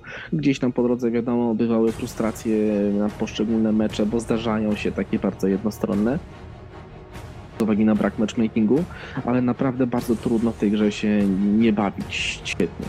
A to taka jedna rzecz mi się teraz nasunęła, bo w kampanii BT towarzyszy nam przez większość czasu. Z kolei może powinniśmy wspomnieć trochę, w jaki sposób rozwiązano to w multi, bo pamiętam, że to nie jest tak, że każdy gracz ma od razu dostęp do robota. Coś trzeba było zrobić, żeby ten robot się faktycznie na polu bitwy pojawił. Generalnie y, robot, masz możliwość wezwania robota, czyli tytułowego Titanfalla, Titanfall i dosłownie wtedy z nieba spadać tytan. Y, jeżeli grałeś w Warhammer 40,000 Dawn of War na przykład, to tam budynki Marinesów zrzucali z orbity na Ziemię i dokładnie tak zrzucają ci tytany w trybie dla wielu graczy. Jest to po, po, pierwsze, generalnie masz Titan Meter, taki twój e, licznik, pasek, e, który rośnie jak, nie wiem, tryb super w Street Fighterze, można powiedzieć. E, on rośnie sam sobie, samoczynnie, z czasem. Rośnie też, kiedy robisz jakieś rzeczy, jak zadajesz obrażenia innym pilotom, jak zabijasz sztuczną inteligencję, bo w tym głównym trybie Titanfalla, dwójki, jest sztuczna inteligencja, czyli właśnie piechurzy, są też takie małe robociki, które możesz zabijać za punkty. Poza tym, że możesz oczywiście strzelać innych pilotów i ich tytanów, to możesz też je wytwykańczać sztuczną inteligencję, aby dodawać coś e, dla swojej drużyny. Generalnie, jeżeli zaczynasz, to właśnie na tym się zwykle skupiasz, e, bo to ci przynosi najlepsze efekty. Jak licznie dochodzi do jakiegoś tam punktu procentowego, możesz włączyć boosta, to jest coś w stylu killstreaka z Call of Duty, czyli taką specjalną umiejętność, którą możesz włączyć raz na, yy, na licznik Titanfalla, który ci się uzbiera. Yy, są to dosyć dyskretne umiejętności zwykle. Nic jakiegoś takiego power, gamer, power gamerskiego jak, nie wiem, yy, artyleria czy, czy wiesz, te rzeczy, które były w, w, w Call of Duty na przestrzeni lat. No, dojdzie do 100%, możesz przyzwać wybranego jednego z sześciu e, tytanów do walki. Sprawia to, że prędzej czy później każdy przynajmniej raz może przyzwać tytana w grze. Tytany to takie, mm, to jest generalnie mm, faza tytanów, która jest w rozgrywce trybu wyniszczenia, czyli tego standardowego trybu Titanfalla, jest wielkim wyrównywaczem. Nawet jeżeli jesteś kiepski w tę grę i dopiero zacząłeś, walka tytanów nie wymaga zręczności zwykle. Szczególnie tymi takimi, mm, powiedzmy, bardziej noob-friendly tytanami, walka toczy się głównie e, poprzez wybór pozycji, pewnej strategii, trzymanie się ze swoją drużyną i reagowanie na to, co się dzieje wokół ciebie. Jest to świetna okazja do tego, żeby nawet nowicjusz po prostu wyrównał rachunki, ponieważ jak jesteś tytanie, to możesz nawet zdeptać innych pilotów, bo oni umierają od razu, chyba że oczywiście są dobrzy i wskoczą na ciebie i potrafią jakoś wymanewrować. Chociaż pamiętam, że nie należy traktować tych tytanów jako takiej, takiego asa w rękawie, który jest nie do pokonania, bo jednak jedna głupia decyzja też potrafi sprawić, że bardzo szybko nam tego tytana zniszczą. Oj tak, oj tak. I to wtedy boli jeszcze bardziej. Bardzo, bo straciłeś generalnie cały Titan Meter, a tak jak mówię, uzbierasz go sobie, jak jesteś dobry, to trzy razy w ciągu, w ciągu meczu, jasne, nie? Ale jeżeli utrata jednego Tytana tak od razu, na przykład zrzucenie go w złe miejsce, boli, więc trzeba o tym też pamiętać. Mhm. E, Okej, okay. o czym jeszcze warto wspomnieć? O momentum, ponieważ o tyle, o ile w singlu system poruszania się jest świetny i jest tym, co tę grę wyróżnia, jedną z rzeczy, która tę grę wyróżnia, jedną, tylko jedną z tych rzeczy, o tyle w multi staje się to po pewnym czasie, jak już nabierasz pewnego odbycia z grą i z mapami i z bronią, niektórymi przynajmniej tymi podstawowymi, zaczynasz zwracać uwagę na to, że po prostu nie nadążasz.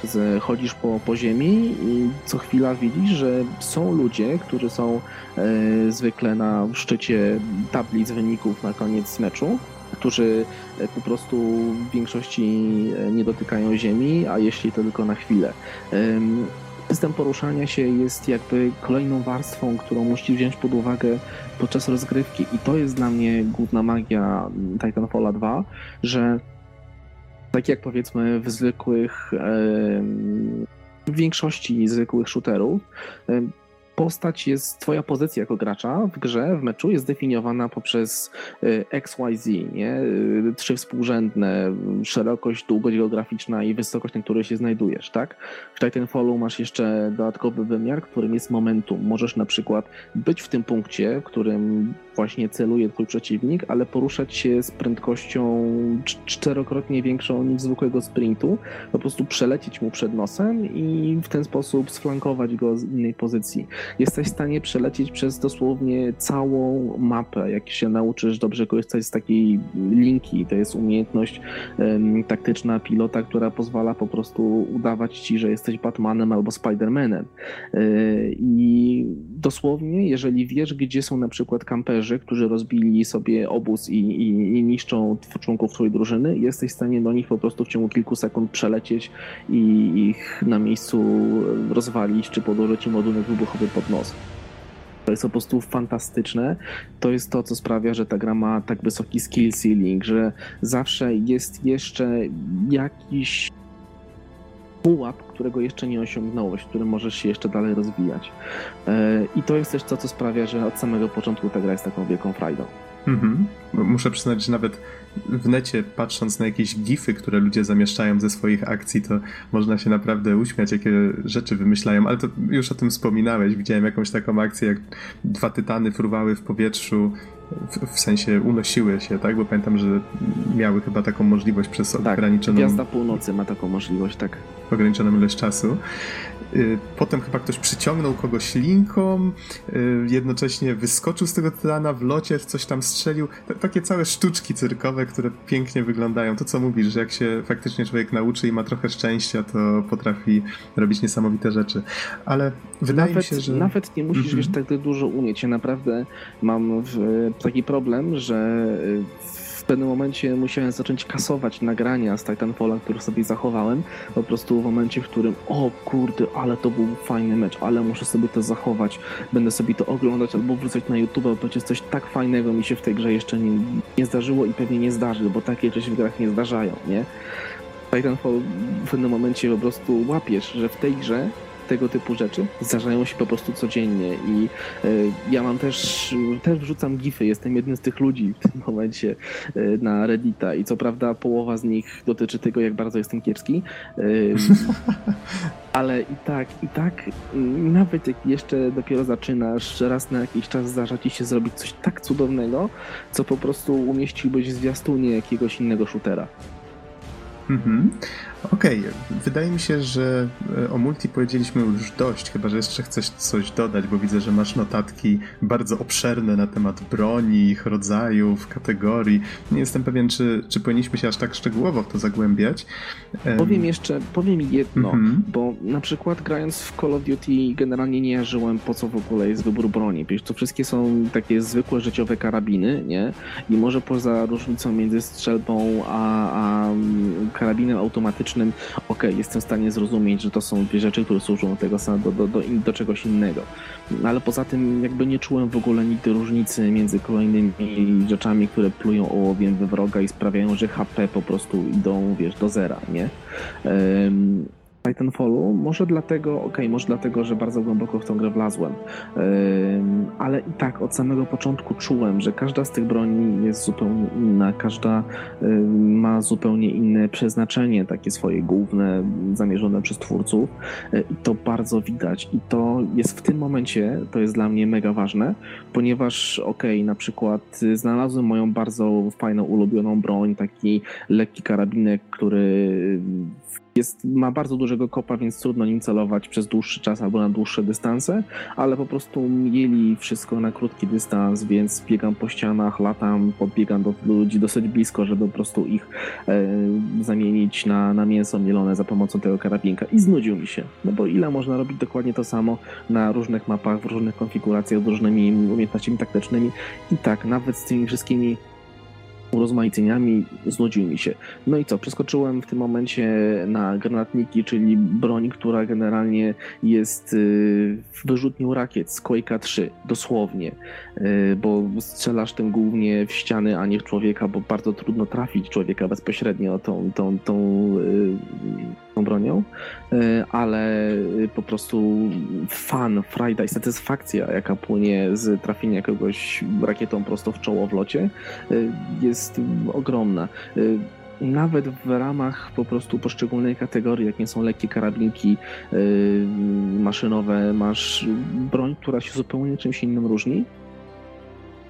E, czy to będzie preferowany dystans, czy to będzie sposób, w jaki podchodzisz do przeciwnika. Mm, w pewnym czasie wyrabiasz sobie taką świadomość, taką wiedzę, e, że na tej mapie na przykład, w tym trybie gry, mogę liczyć na to, że większość potyczek z innymi graczami będzie e, owocowała w takich sytuacjach, bo z moim stylem gry, z tym co lubię, w jaki sposób lubię grać w Titanfall, takie, tego typu sytuacje nie spotykają, tego typu sytuacje potrafię tworzyć e, przez większość meczu. W tym momencie wybieram sobie mm, ekwipunek, który odpowiada właśnie mojemu stylowi gry i temu, co zamierzam zrobić. Ekwipunek, który, który sprawia, że jeżeli trafię na gracza, na przykład na krótkim dystansie, który ma broń przystosowaną bardziej do średniego dystansu, dwóch wypadkach na 3 czy 9 na 10 ja wygram tę potyczkę. Mm, to jest mm, dla mnie to jest nowość w FPS-ach. Nie widziałem tego w starych FPS-ach typu y, Quake 3, no bo tam wiadomo, że nie wybierało się broni na początku, tylko się ją zbierało dla mnie to było swego, swego rodzaju olśnienie, że ta gra praktycznie się nie kończy, ponieważ za każdym razem, kiedy już opanuje jakiś jeden aspekt, jest drugi zupełnie inny, który sprawia, że generalnie czuję się jakbym grał w zupełnie inną grę. Czyli, czyli reasumując, jeżeli dobrze zrozumiałem, każdy typ broni nadaje się do innych sytuacji i nie jest tak, że jakiś z tych typów jest bezużyteczny. Tak, i nawet nie mówię tu o typach, każda pojedyncza sztuka, tam nie ma Aha. broni, która się dubluje, nie masz tak, że masz karabiny na przykład i masz dwa karabiny, które się różnią tym, że jeden wygląda inaczej. Dla, ja tak się czułem, jak grając w Call of Duty. Nie, tutaj naprawdę są to zupełnie inne rzeczy, służące do innych, yy, wspomagające inne style gry. Co więcej, są umiejętności taktyczne, które po prostu dają ci taki to jest to, co czyni z ciebie pilota, dają ci taki super jeszcze warstwę tego, co robisz. I na przykład, jeżeli lubisz nawet kampić, tak, w grze, która jest tak szybka i, i sprawia, że latanie po całej mapie jest takie przyjemne, ty lubisz kampić. Okej, okay, spoko. Masz umiejętność, która nazywa się wzmacniająca ściana, która pozwala ci z dowolnego punktu mapy zamienić go w swój, swój camp spot. Y, sprawia, że z przodu nikt nie jest w stanie cię w ogóle ranić w żaden sposób. To jest ściana, która blokuje wszystkie pociski, a z drugiej strony twoje strzały są wzmacniane przez to. Więc to jest coś, co jest zgubą nowych graczy, bo nie potrafią jeszcze flankować, ale dla doświadczonych bardziej graczy to jest po prostu zaproszenie do flanki, bo ta ściana świeci się na pomarańczowo i widać po prostu od razu wtedy kto gdzie patrzy i jak go podejść od tyłu na przykład i sprzedać mu noża w twarz, nie? jest y, umiejętność, jak już mówiłem, tej całej linki, jest umiejętność, która anuluje jakby benefity wypracowane przez przeciwnika z innymi umiejętnościami, która sprawia, że znikasz z mapy na dwie sekundy i pojawiasz się w miejscu no, takim, które, e, do którego się jesteś w stanie w ciągu tych dwóch sekund przenieść. Umiejętności i kombinacji tego wszystkiego, po prostu styli gry, które jesteś w stanie wykrzesać z Titanfalla 2, jest tak dużo, że ja nie jestem pewien, czy, czy nie powinienem porzucić po prostu wiesz, wszelkich e, marzeń, ambicji o tym, żeby opanować wszystko, bo jest tego tak dużo, jest tak różne i nie sposób tam nie znaleźć trybu gry dla siebie i nie sposób w tej grze się nudzić. I z tego co widzę z twoich notatek, zwróciłeś też uwagę na to, że tego ciągle dobywa, w sensie twórcy dają nowe darmowe DLC, rozwijają ten tytuł. Tak, dokładnie. Darmowe DLC, ponieważ pierwszy Titanfall cierpiał też na tym, że mm, po pierwsze nie kupiło go wcale tak dużo osób, no bo wyszedł tylko na Xboxa i PC, nie było go na PlayStation, więc trochę było to ograniczone. E, umówmy się, że dwójka też miała strasznego pecha na premierę, bo chyba wcisnęli ją między e, tak. Call of Duty a Battlefielda nowego to uważam, że to nie był pech, tylko zamiar jej, ale o tym może wróćmy, bo chciałem to powiedzieć na samym początku, ale jako, że byliśmy do singla, to, to przyspieszyłem. W każdym razie, wracając do mm, rozwoju gry, mm, raz, że darmowe DLC sprawiają, że każdy ma to samo. E, nie ma graczy, którzy na przykład są w tyle, bo nie są w stanie zagrać na nowych mapach. Nie istnieje coś takiego e, wszystko, co wychodzi mi wzbogaca grę, nowa broń, nowe tryby, nowe mapy jest otwarte dla każdego. I mm, dosłownie tydzień temu wyszedł nowy tryb gry, który po prostu oh, jest taki podnoszący napięcie i powiedzmy puls y, i ciśnienie w żyłach, że y, może nie jest dla każdego, ale z drugiej strony każdy się w niej świetnie bawi. To jest taki tryb 6 na 6 rozgrywany rundami, w który każdy ma jedno życie. Bardzo przypomina mm, y, Counter Strike'a takiego oldschoolowego, gdzie liczy się to po prostu, kto w mgnieniu oka pierwszy zareaguje i zapamięta, zaplanuje też lepsze w ogóle rozpoczęcie rozgrywki. Inna sprawa to jest też dążenie tej gry do perfekcyjnego balansu, co jest mega ważne, bo takie na przykład Destiny zostało zniszczone przez y, łatki, które nerfiły po prostu systematycznie absolutnie wszystko, co ta gra miała, co było fajne. okay. Tak było i to generalnie to nie jest tylko moje zdanie. Mhm. W każdym razie mm, Wszystkie nerfy czy też buffy, które są w Titanfallu 2 naprawdę służą temu, aby wszystkie, każdy element ekwipunku był na równym poziomie. Y, jeżeli są nerfy, bo jeżeli coś jest zbyt silne, a są rzeczy, które są za silne, były rzeczy, które były bardzo za silne i po prostu frustrujące, y, są bardzo subtelnie, tak delikatnie generalnie wyrównywane, y, co jest fajne, bo z jednej strony ok, długo się czeka na to, żeby pewne elementy były wyrównane do poziomu, z drugiej strony ta gra stwarza tak dużo różnych możliwości, że, że nigdy nie czułem się tak kompletnie bezbronny przeciwko jakiejś tam taktyce. E, no a druga sprawa, że w tej chwili, w tym momencie te rzeczy nie są znerfione do gleby, tylko po prostu są tam, gdzie powinny faktycznie być. Wynika to mm, też z tego, że twórcy są bardzo otwarci na feedback płynący od graczy. E, na przykład na Reddicie, na NeoGafie, na różnych forach internetowych da się pogadać nie tylko z community managerem od Respawn, ale też czasami z deweloperami, z designerami.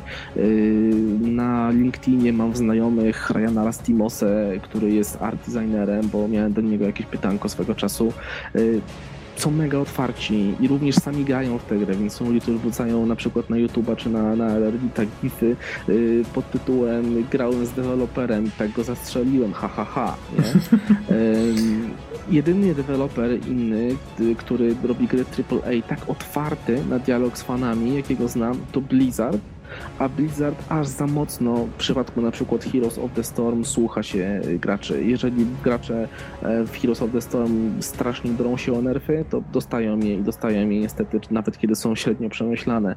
E, Respawn tam jakby mm, no, słuchają się społeczeństwa, słuchają się tego, co, co mówi community, ale dokonują własnego wyboru i oni znają się na swojej robocie, mają naprawdę bardzo zdrową grę, która daje ogromny fan i dla mnie jest takim FPS-owym um, Rocket League. E, to wiesz Jeżeli... co, jeszcze, no. Zarka, ci wejdę w słowo, ale jeszcze przed e, podsumowaniem myślę, że warto byłoby wspomnieć troszkę o grafice i muzyce, bo widzę, że nie masz tutaj nic zanotowane na ten temat, a może coś ci się rzuciło w oczy albo uszy, o czym warto wspomnieć? O designie poziomów już mówiliśmy, że niektóre naprawdę zapierają dech w piersiach miejscami i setpisy są świetne. No to są ludzie, którzy stworzyli Call of Duty. E, pierwsze stworzyli też Modern Warfare, Modern Warfare 2. E, gra trzyma się 60 FPS-ów. To jest coś, co Call of Duty straciło po odejściu właśnie tej ekipy a oni uznali, że jest to mega ważne w Titanfallu. Graficznie gra w ogóle na tym nie ucierpiała, wygląda po prostu cudownie, szczególnie na PlayStation Pro bardzo polecam grać tę wersję, bo jest świetna. Y, chodzi w 1440p, i naprawdę bez żadnego zająknięcia, bez żadnego upuszczonej klatki mamy pełną płynność, co tym bardziej pozwala cieszyć się y, tą płynnym gameplayem, mobilnością i, i tą czystą frajdą płynącą właśnie z, z poruszania się i strzelania na wszystkie strony. Już po tylu miesiącach może zapomniałem, ale wydaje mi się, że wersja PC-towa była raczej chwalona za dobrą optymalizację też. Tak, kolejna sprawa y, to takie techniczna, techniczna otwartość. Y, to jest pierwsza gra, którą widziałem na konsoli, która pozwala mi ustawić FOV Field of View. Większość gier na konsolę ma FOV na 70. Y, w Titanfallu 2 spokojnie ustawiasz sobie taki, który dla ciebie jest naturalny, a dla mnie jako gracza FPS-ów od 20 prawie lat. Y, naturalny jest y, coś w okolicy 100-110 i takie coś mam ustawione sobie y, w Titanfallu. Pozwala też na dowolny keybinding. Nigdy nie wiedziałem takich w ogóle możliwości ustawienia sobie własnych preferencji celowania, jakie są w Titanfallu 2. I to są rzeczy, które są systematycznie dodawane przez twórców, w miarę jak na Reddicie ludzie mówią, słuchajcie, a ja bym chciał zmienić to, czy możecie mi to włączyć? Oni piszą, ok, to poczekaj na patch, na przykład. Jeżeli chodzi o z kolei dźwięk, to raz, że jest po prostu jakościowo świetny, ale to ciężko o tym powiedzieć, to trzeba usłyszeć. Dwa, że jest też mega charakterystyczny. Nie ma dwóch pukawek w tej grze, które brzmią dokładnie tak samo i e, po pewnym czasie jesteś w stanie odróżnić, na przykład siedząc w jakimś pomieszczeniu, o tutaj w tym korytarzu stoi koleś z tą giwerą, więc ja wiem, że nie mogę do niego podejść tędy, bo ta giwera jest dobra na ten dystans i w tej sytuacji, tylko muszę zrobić coś innego. I na podstawie dźwięku, który słyszysz, odgłosu na przykład strzałów, eksplozji, e, czy głosów na przykład tych sztucznej inteligencji, bo też żołnierze do, do siebie krzyczą na przykład, o tutaj jest pilot, możesz, jesteś w stanie stanie za pomocą dźwięku też szacować, e, podejmować decyzje. Chyba tylko o muzyce nie mogę powiedzieć jakiegoś takiego super optymistycznego zdania. W sensie była, pasowała do akcji, ale nie zapamiętałem jej za nic konkretnego jest poprawna. No Hans Zimmer to nie jest, a, a Hans Zimmer robił Call of Duty, nie? Aha. Natomiast jest, jest bardzo fajna. Ja osobiście jak gram w multi, to mam sobie taką własną swoją listę na Spotify'u, e, pełną Rage Against the Machine, Prodigy, ogólnie muzyki, przy której grałem sobie rekreacyjnie w ciągu ostatniego dwudziestolecia w Quake'a 1, bo miałem takie, taki czas, że rytualnie sobie raz na jakiś przeszedłem Quake'a 1, po prostu puszczałem sobie w tle na przykład Climb Baptize i po prostu trance, nie? Taki I'm in the Zone. E, I dokładnie, dokładnie, okay. dokładnie to samo mam w Titanfallu 2 z takim jeszcze bonusem, że na przykład odpalenie sobie, yy, znaczy jak wskoczy mi w losowej rotacji muzyki yy, Living Earth Clint'a Mansella. Kojarzysz początek Mass Effecta 3? Jak uciekasz z Ziemi? Tak, znaczy to Więc... też już było dość dawno temu, ale kojarzę. Okej, okay, okej. Okay. To jest świetny taki kawałek i jak mi się raz odpalił po prostu, kiedy w Titanfallu 2 na koniec meczu to jest dosyć istotne też, ale o tym powiedzmy wspomnimy teraz na chwilkę. Na koniec meczu w Titanfallu 2 przegrana drużyna może e, dostać experience taki sam jakby wygrała, jeżeli jest w stanie e, uciec z pola bitwy poprzez wskoczenie do takiego statku, który przylatuje dropshipa i ten statek przeżyje, bo musi też zostać, nie zostać zastrzelony przez tytany przeciwnika. No więc kiedy byłem w takim trybie ucieczki po przegranym meczu bardzo bliskim, odpalił mi się Living Earth Clint'a Mansella po prostu pośród eksplozji i tego, że przekradałem się i wiesz, uciekałem po ścianach od y, tytanów wroga, żeby tylko y, wiesz, y, opuścić ten po prostu zgliszcza bitwy wow, to, to był jeden z momentów, kiedy, kiedy po prostu miałem banana na twarzy i Titanfall 2 produkuje te momenty seriami. Naprawdę ja czasami wybucham śmiechem przy ekranie te, telewizora, bo, bo zdaję sobie sprawę, że o kurde, właśnie trafiłem jakiegoś gościa z rakietą w twarz, z broni, która jest na tytany przeznaczona, nie? To było wczoraj. Um, więc możemy już podsumować grę? jeszcze nim ty podsumujesz, to, to ja swoje takie kró krótsze podsumowanie. Ja w multi grałem króciutko, jak już wspomniałem. Dla samego singla myślę, że można tę grę powiedzmy za w wersji PC-owej ja kupiłem chyba za 120 zł. Ona moc, bardzo szybko staniała właśnie ze względu na tą nieudaną premierę. Myślę, że to była całkiem spoko cena za kilkugodzinny, fajny single i solidny multi, przy którym niestety jakoś dłużej nie posiedziałem, ale nie dlatego, że mi się nie podobał, tylko po prostu ze względu na to, że jest masa innych ciekawych rzeczy, które przyciągnęły moją uwagę. Niemniej myślę, że to jest całkiem spoko inwestycja. Z tego, co tutaj mówisz, jest to bardzo dobra inwestycja dla osób, które, które lubią tego typu wyzwania multiplayerowe. No i właściwie tyle ode mnie. Pozwolę ci się bardziej wygadać w twoim podsumowaniu. Proszę bardzo.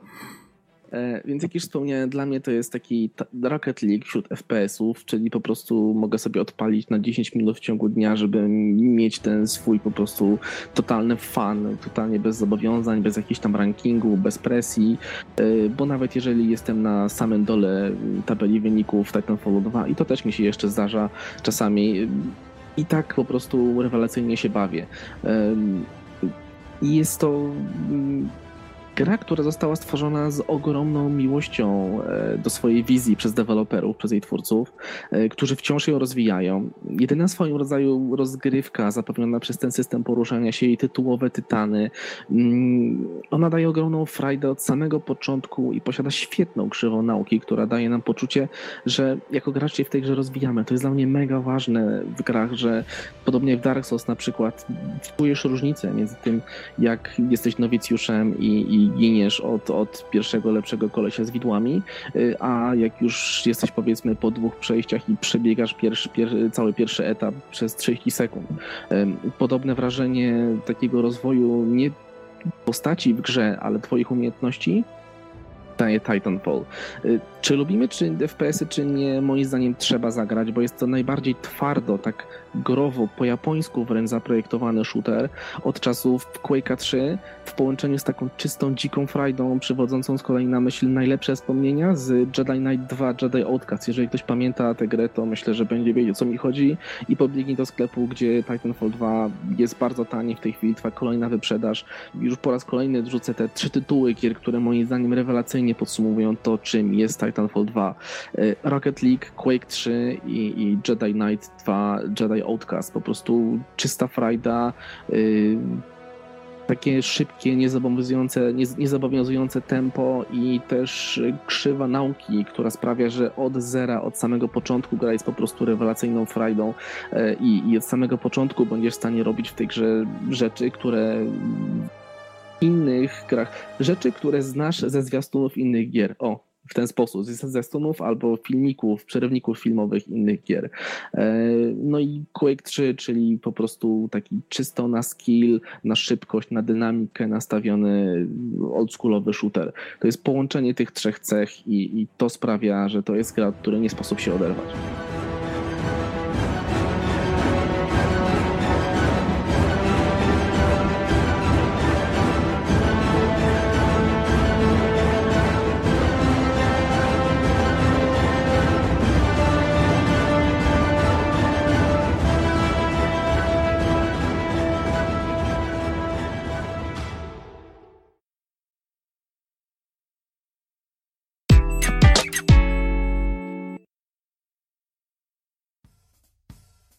To już wszystko na dzisiaj. Dziękujemy Wam bardzo za uwagę i do usłyszenia w następnym odcinku. Trzymajcie się. Cześć, cześć.